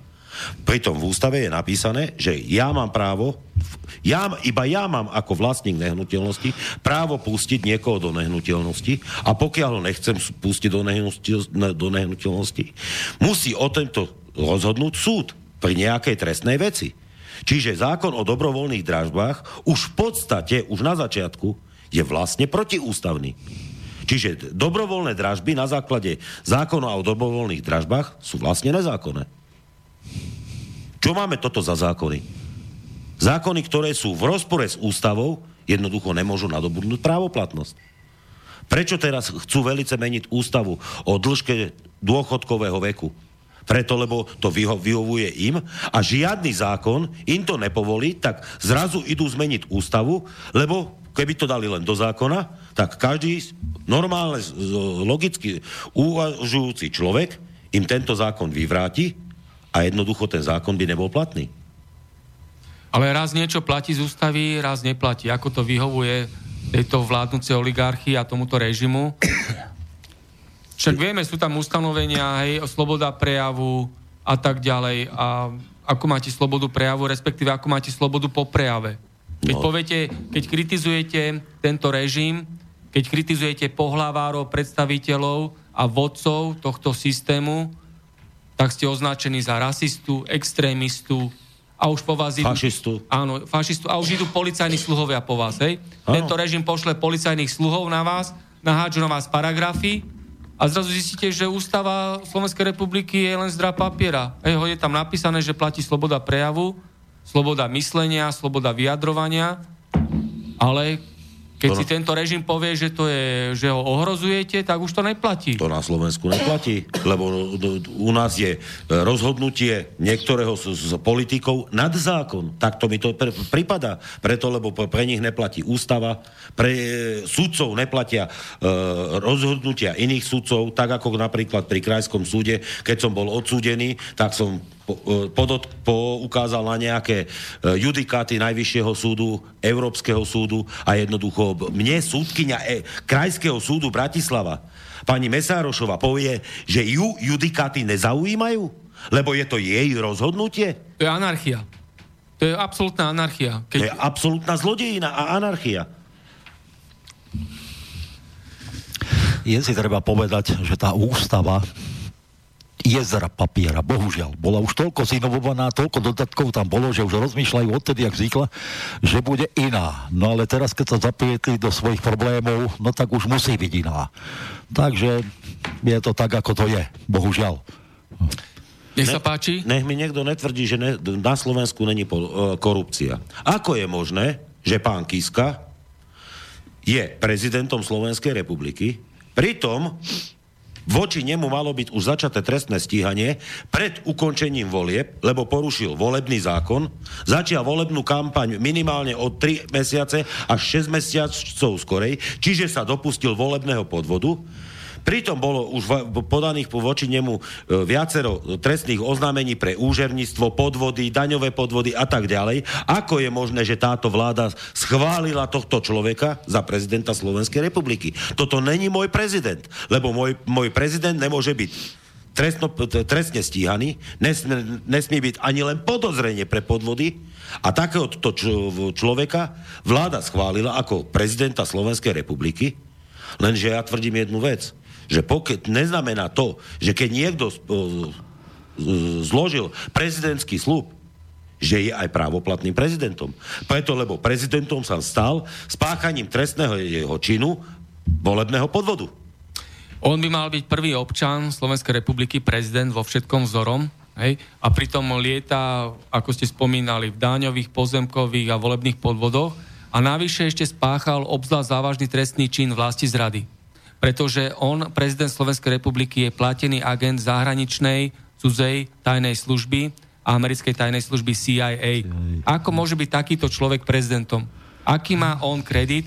Akú má morálnu autoritu, keď podkopáva svoj vlastný štát, nielenže ho okráda, ale ho ešte aj podkopáva? Ako je možné, že prezident bol odsúdený jedným z mála sudcov, odobral mu pozemky, ktoré ukradol, a zrazu predsedkynia súdnej rady tohoto súdcu ako vyhodí? Ako je to možné? Súd, e, prezident ovplyvnil vedúcu súd ako predsedkyňu súdnej rady a súdna, súdna, e, predsedkynia súdnej rady zrazu človek už není e, sudcom, preto lebo rozhodol spravodlivo. A už im to nevyhovuje. Preto, lebo niekto sa po, do, si dovolil pod, postaviť tomuto skorumpovanému zlodejskému prezidentovi na odpor. Ale viete, skorumpovaný politik a zlodej Kaliňa, keď bol minister vnútra, verejne vyhlásil, že korupcia vo vláde a v parlamente neexistuje že tu nie sú skorumpovaní politici. politici. Pamätáte si na to? Áno, to si pamätám. Ako je možné? Ja som podal podnet ako sťažnosť priamo Kaliňákovi. Kaliňák dodal na národnú skorumpovanú, ne protikorupčnú, skorumpovanú jednotku, vyšetrovateľovi nejakému pánovi Bartalošovi, aby si ma predvolal a spravili z mojej sťažnosti trestné oznámenie pre ko- dôvodné podozrenie z korupcie. Bol som na výsluchu a ja si myslím, že nikde na svete nie sú takí super vyšetrovatelia, že by dokázali za 4 dní prešetriť, kom, prešetriť a preštudovať kompletné spisy, či mohlo dojsť k podozreniu, už len k podozreniu zo spáchania trestného činu korupcie. Po štyroch dňoch od môjho výsluchu mi pán vyšetrovateľ Bartaloš odpísal uznesenie, skutok sa nestal. Ako je toto možné? No Čiže... policajný sluha splnil príkaz od skorumpovaných politikov. Áno. Kaliňák síce dal rozkaz začať to šetriť ako korupciu, ale hneď to zastaviť, ako skutok sa nestal. Čiže kto skorumpoval vyšetrovateľa? Kaliňák. No, to je stále platí to, že oni sú len sluhovia a sú to poskokovia a prisluhovači svojich skorumpovaných šéfov, takže sluhovia nebudú vyšetrovať svojich skorumpovaných šéfov, respektíve skorumpovaní nebudú vyšetrovať skorumpovaných, pretože tento režim by išiel sám proti sebe. No a práve preto sa treba vrátiť do týchto začiatkov vzniku tejto samokrajinky v rámci, v rámci toho práva a veškerých vecí, ktoré by tu mali fungovať. Proste začalo sa to pripravovať od Mečiara počnúc, prapodivným únosom, ktorý sa stal alebo nestal v rámci siskárov, ktorí odnesli toho mladého Kováča. To znamená, aj tie zákony sa tu začali vytvárať takýmto spôsobom, bohužiaľ, ktorí sa nás dotýkajú týmto spôsobom. Určite, ale aj treba kauzu Technopol dotiahnuť, pretože e. tam bolo právoplatné rozhodnutie nemeckej prokuratúry a ďalej treba prešetriť nielen Mečiarové amnestie, ale aj Kováčovej milosti, motívy, dôvody, pohnutky, ktoré k tomu viedli, lebo naozaj platí princíp právneho štátu a treba všetko rovnako vyšetrovať, rovnako riešiť a rovnako súdiť. No. Pretože je tu rovnosť pred zákonom a neexistujú tu žiadni nadľudia, nemôžu byť ani politické objednávky, ani v rámci vyšetrovania, ani v rámci súdenia. Došiel mail do štúdiovej pošty od posluchačky Mariky. Ja ho teraz prečítam, aby ste vy tú štúdiu, aj ľudia, ktorí počúvajú Slobodný vysielač, si ho vypočuli. A teraz vám chcem niečo odkázať, milá vláda, v troch úvodzovkách. Vy sa ešte stále čudujete, prečo toľko mladých ľudí chodí do zahraničia? Ste zdrvení z toho, že na Slovensku nemá kto pracovať? Že sú ľudia nespokojní? Dokedy budeme otrokmi vo vlastnom štáte? Dokedy budú musieť muži, partneri, manželia odchádzať za prácou, musia opustiť svoje partnerky, rodiny, len preto, aby prežili. Preto, aby sa mohli osamostatniť a založiť si rodinu. Pýtate sa, prečo? Priemerný mladý človek zarobí 500-600 eur. Ale na to, aby zabezpečil rodinu, bývanie a všetko potrebuje viac ako tie drobné, ktoré nám dávate za tvrdú prácu, Môžete sa zdrieť z kože a viac nedostanete. Základ je, že vy si za naše mozole zdvíhate platy, pretože vám niekoľko stovák nestačí. Nech sa páči, skúste, skúste mať taký príjem a žiť. A teraz milé osadenstvo v parlamente. Rodičovský príspevok na jedno dieťa je smiešných približne 240 eur dáte túto sumu slobodnej mamičke s jedným dieťaťom. Či dokáže sa postarať a obstarať všetko. Dáte to svojej manželke bez žiadneho iného príjmu. Ako s takými drobnými naloží. Teraz budú sviatky, vianočné, novoročné. Ako môže matka dokázať vyžiť a dieťaťu kúpiť aspoň nejaký dar? ak by sme si navzájom nepomáhali, tak si nechcem a ani neviem predstaviť tú utrpenú matku pri pohľade na svoje dieťa, ktoré si pod stromčekom nenájde ani ten najmenší darček. Vás ani trochu nemrzí, že Slováci doslova živoria z mesiaca na mesiac. Prepočítavajú každý cent, aby dokázali svoje rodiny uživiť. 30-31 dní v mesiaci. A vy, milostiví, máte tu drzosť stále zdrážovať všetko. Z čoho máte osoch? Hambite sa, že robíte z nás otrokov, že deti nemôžu vyrastať pri svojich rodičoch, pretože tí musia pracovať od rána do večera. Uvedomte si jednu podstatnú vec. Každým dňom si znepriateľujete svoj ľud a je len otázkou času, kedy konečne sa všetci spolčíme a budeme bojovať za svoju slobodu. Poprosím každého, kto si to prečíta a súhlasí s týmto názorom, aby to dal ďalej medzi ľudí. Nech si to prečíta čo najviac ľudí. Takto sa nedá ďalej žiť a stále im všetko tolerovať. To napísala do mailu posluchačka Marika. A čo si o to myslíte, pán Jozef, pán Jan? Že je to pekná výzva, na tzv. malú sporu, ale bohužiaľ na svoju stranu moc ľudí nedostane, pretože keď sa začali zhrňať na odvolanie Kaliňáka, boli dirigovaní z iných smerov, ale z jednej osoby takejto nedosiahneme nejaký výsledok v rámci tohoto, že je to pekný len, bohužiaľ zostaje to len sen. Môj názor je taký. Ja ti nemôžem pomôcť. Tejto Nech sa páči. Môj názor je taký, že robili sa protesty. Nazval, nazvali ich Sorošovcami. Tak. Financovaní zo zahraničia. Ale nikto nerozmýšľal nad tým, že jednoducho tí, títo ľudia to robia nezišne. Ja, ja som ich síce nepodporil z toho dôvodu, že oni si presadzovali len svoje záujmy. Tam bolo treba presadzovať záujmy všetkých ľudí a hlavne za spravodlivosť. E, ne, a ne za svojvôľu našej vládnej garnitúry. Preto, lebo v dnešnej dobe, podľa mňa, vo vláde sedia len skorumpované zlodejské špiny, nič viac, preto, lebo ja ich nazvať inak neviem, preto, lebo nech mi niektorý politik povie, čo vlastne pre občanov Slovenskej republiky spravil. Lebo jednoducho sedia tam, schvalujú len zákony, ktoré im vyhovujú, žiadny zákon není v prospech občana Slovenskej republiky, pridávajú si platy, ale pre slovenského občana nespráva nič. Prečo ich ľudia volia vo voľbách? Stále dookola tie isté strany, tí istí politici. No prečo, pre... im, prečo im ľudia stále, stále dajú hlas vo voľbách? Tí, čo idú voliť, lebo o, veľa ľudia nejde voliť a tí, čo idú voliť, tak o, volia stále dookola tých istých Ľudia sú zaslepení nimi kúpených médií, verejných médií. Prakticky všetky médiá sú kúpené vládou Slovenskej republiky. Oni nasľubujú hory doly. Ľudia tému ešte stále veria, že títo podvodníci niečo splnia že sa zdvihnú, zdvihne minimálna mzda, že sa zdvihne životné minimum. Ale čo spravia? Absolútne nič. Zdra- teraz veľmi, veľmi uh, propagujú, že sa zvýšia nejaká minimálna mzda o nejakých pár drobných.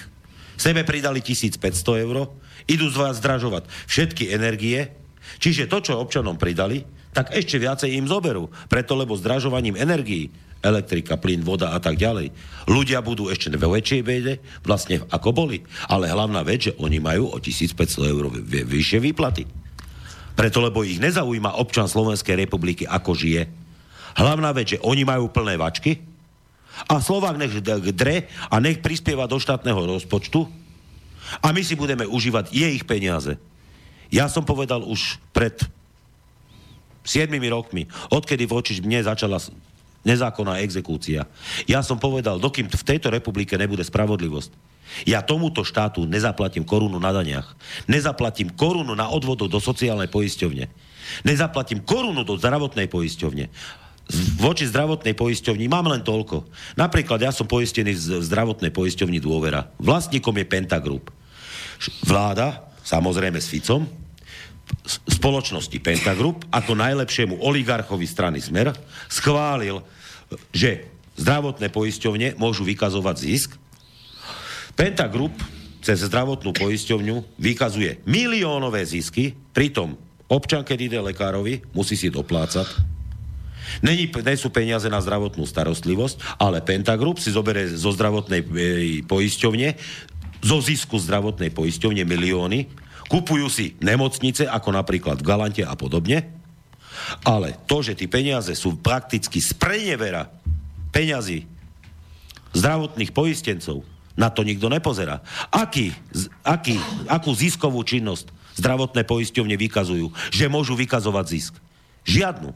Zoberú peniaze na zdravotných poistkách, na zdravotnom poistení a jednoducho oni si z toho vykážu zisk, aký, si, aký sa ich bude páčiť. To, čo nevyplatili za rok nemocniciam, lebo odmietli zaplatiť za nejaké úkony, Človek potrebuje nejaké ošetrenie, zdravotná poisťovňa prehlási, že takéto zdravotné úkony neprepláca. Pritom je to životu, pre život dôležité, a oni si týmto spôsobom vykazujú zisky. Ako je toto možné? Že z peňazí zdravotných poistencov si oni vykážu zisky bez toho, aby vykazovali akúkoľvek ziskovú činnosť.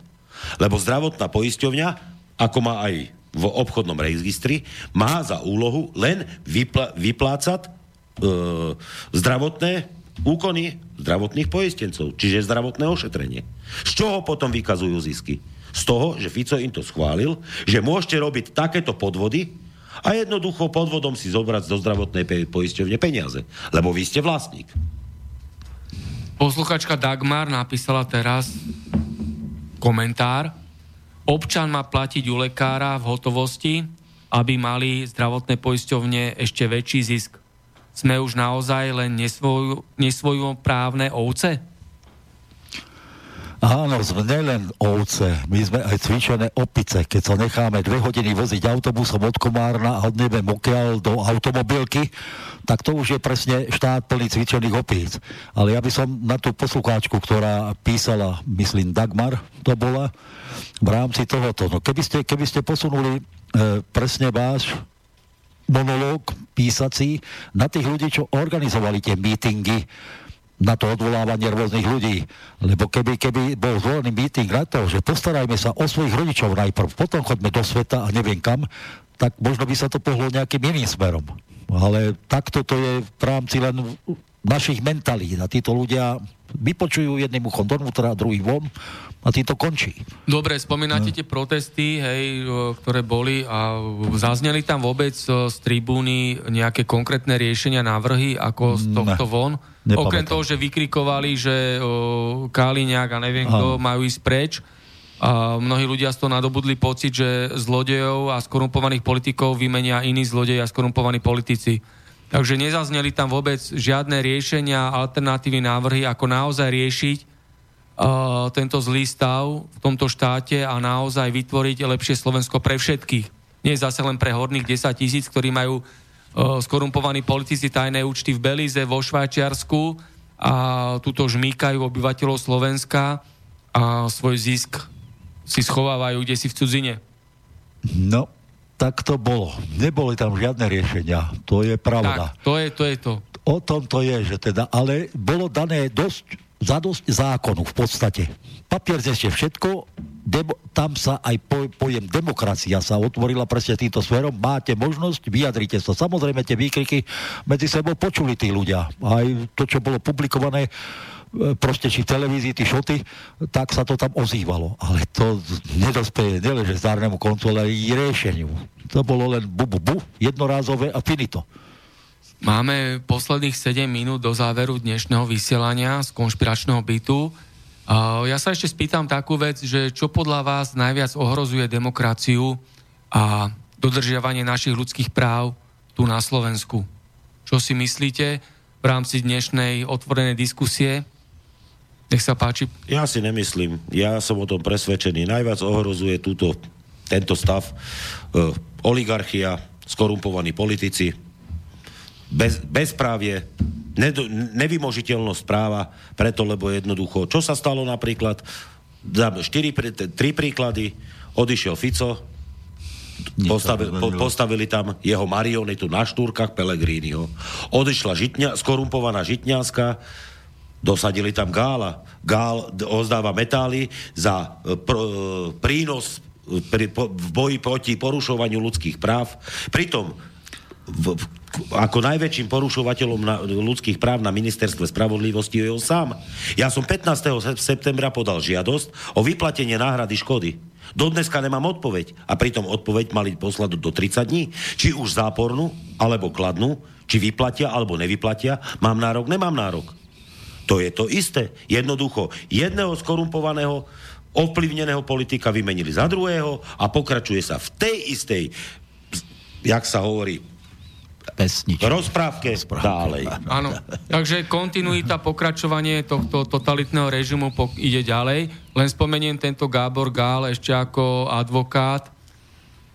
Zastupoval v súdnom a úradnom konaní firmy, ktoré páchali daňové podvody. Tak ako môže o, takýto skorumpovaný advokát po takejto kauze vykonávať funkciu ministra spravodlivosti, kde má dohliadať nad spravodlivosťou, ľudskosťou takýto skazený človek. Takýto špinavý, skazený človek. Ako to môže on dokázať, keď je námočený až po uši. Uh, a to je veľa ďalších vecí, čo o ňom bolo zverejnené čo tento Gábor Gál navystrajal. To bola len určen, dopredu určená vopred, ga, uh, jak by som povedal, figurka. figurka na to, aby jednoducho plnil ich príkazy aj ich svoj vôľu. Toto není minister spravodlivosti, to je minister nespravodlivosti, korupcie a zlodejiny. Toto není minister spravodlivosti. A viete prečo? Aby štátny korupčný systém ďalej fungoval na 100%. On potrebuje takýchto skázených ľudí na takéto významné posty. Tam sa človek so zdravým rozumom, človek, ktorý je neskorumpovaný, nemafiánsky, ktorý dodržiava základné morálne hodnoty, taký sa tam nedostane. Hej? Však Pán Jozef, alebo Jan, nech Zoberme si ešte napríklad také, blížia sa prezidentské voľby. Ktorý človek im nevyhovuje, už na ňo vytahujú špinu a podobne. Ako je toto možné? Že pre svojich, na svojich nominantov nevytáhnu nič. A keby aj chcel niekto na, ne, na nich niečo napísať, zverejniť a tak ďalej, jednoducho verejnoprávne médiá to nezverejnia, lebo sú zakúpené. Oni zverejnia len to, čo dnešnej vláde vyhovuje. Náš dnešná vláda je len skorumpovaná banda zlodejú a podvodníku. Nič vác. To je môj, môj názor. Pán Jozef, nech sa pridám páči. sa, pridám sa k tomu názoru, ale keby sa to chcelo pohnúť dopredu, bolo by dať slovo demokracia. Demokracia má tisíce významov. A tá demokracia, tie pravidlá by tam mali byť stanovené, hlavne tu v tejto samokrajinke, by to veľmi pomohlo. Proste vyčleniť túto cestu demokracie, lebo toto nemá s demokraciou nič spoločné.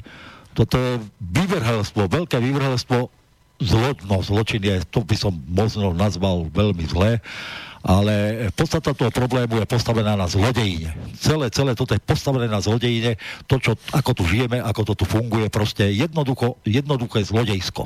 To je mediokracia, hej, kde, kde vlastne no. ich médiá, ktoré ovládajú skorumpovaní politici, tu určujú ľuďom, čo si majú myslieť, myslieť a čo majú robiť. Je to. Však na tento Slovensku sa prakticky nič nehybe. To sa musí stať vražda, napríklad Aha. pána Kuciaka, aby sa tu ne, ne, nejaké orgány konečne v niečom pohli?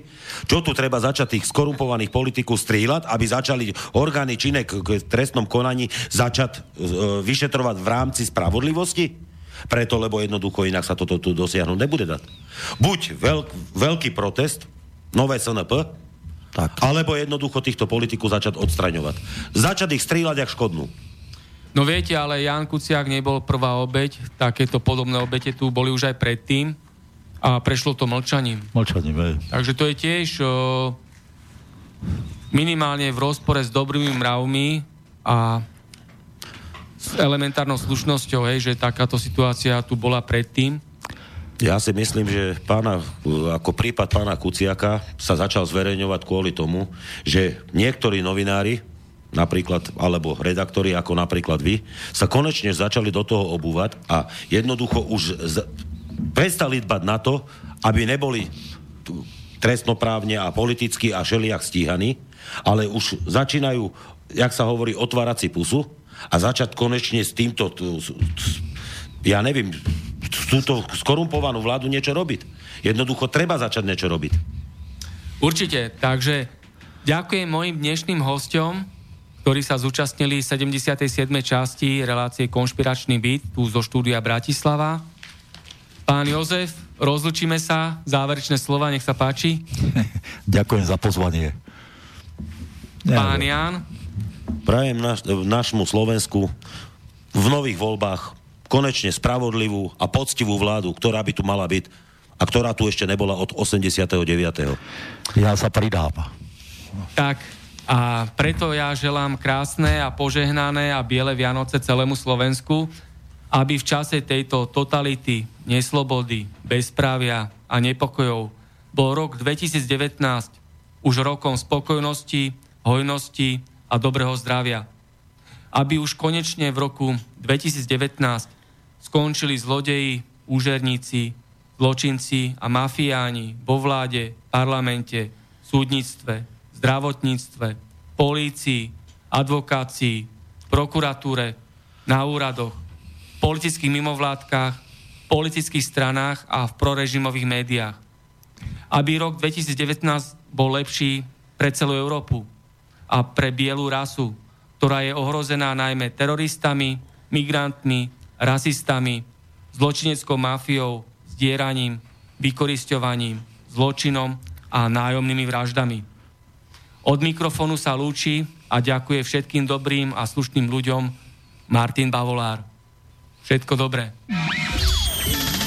Táto relácia vznikla za podpory dobrovoľných príspevkov našich poslucháčov.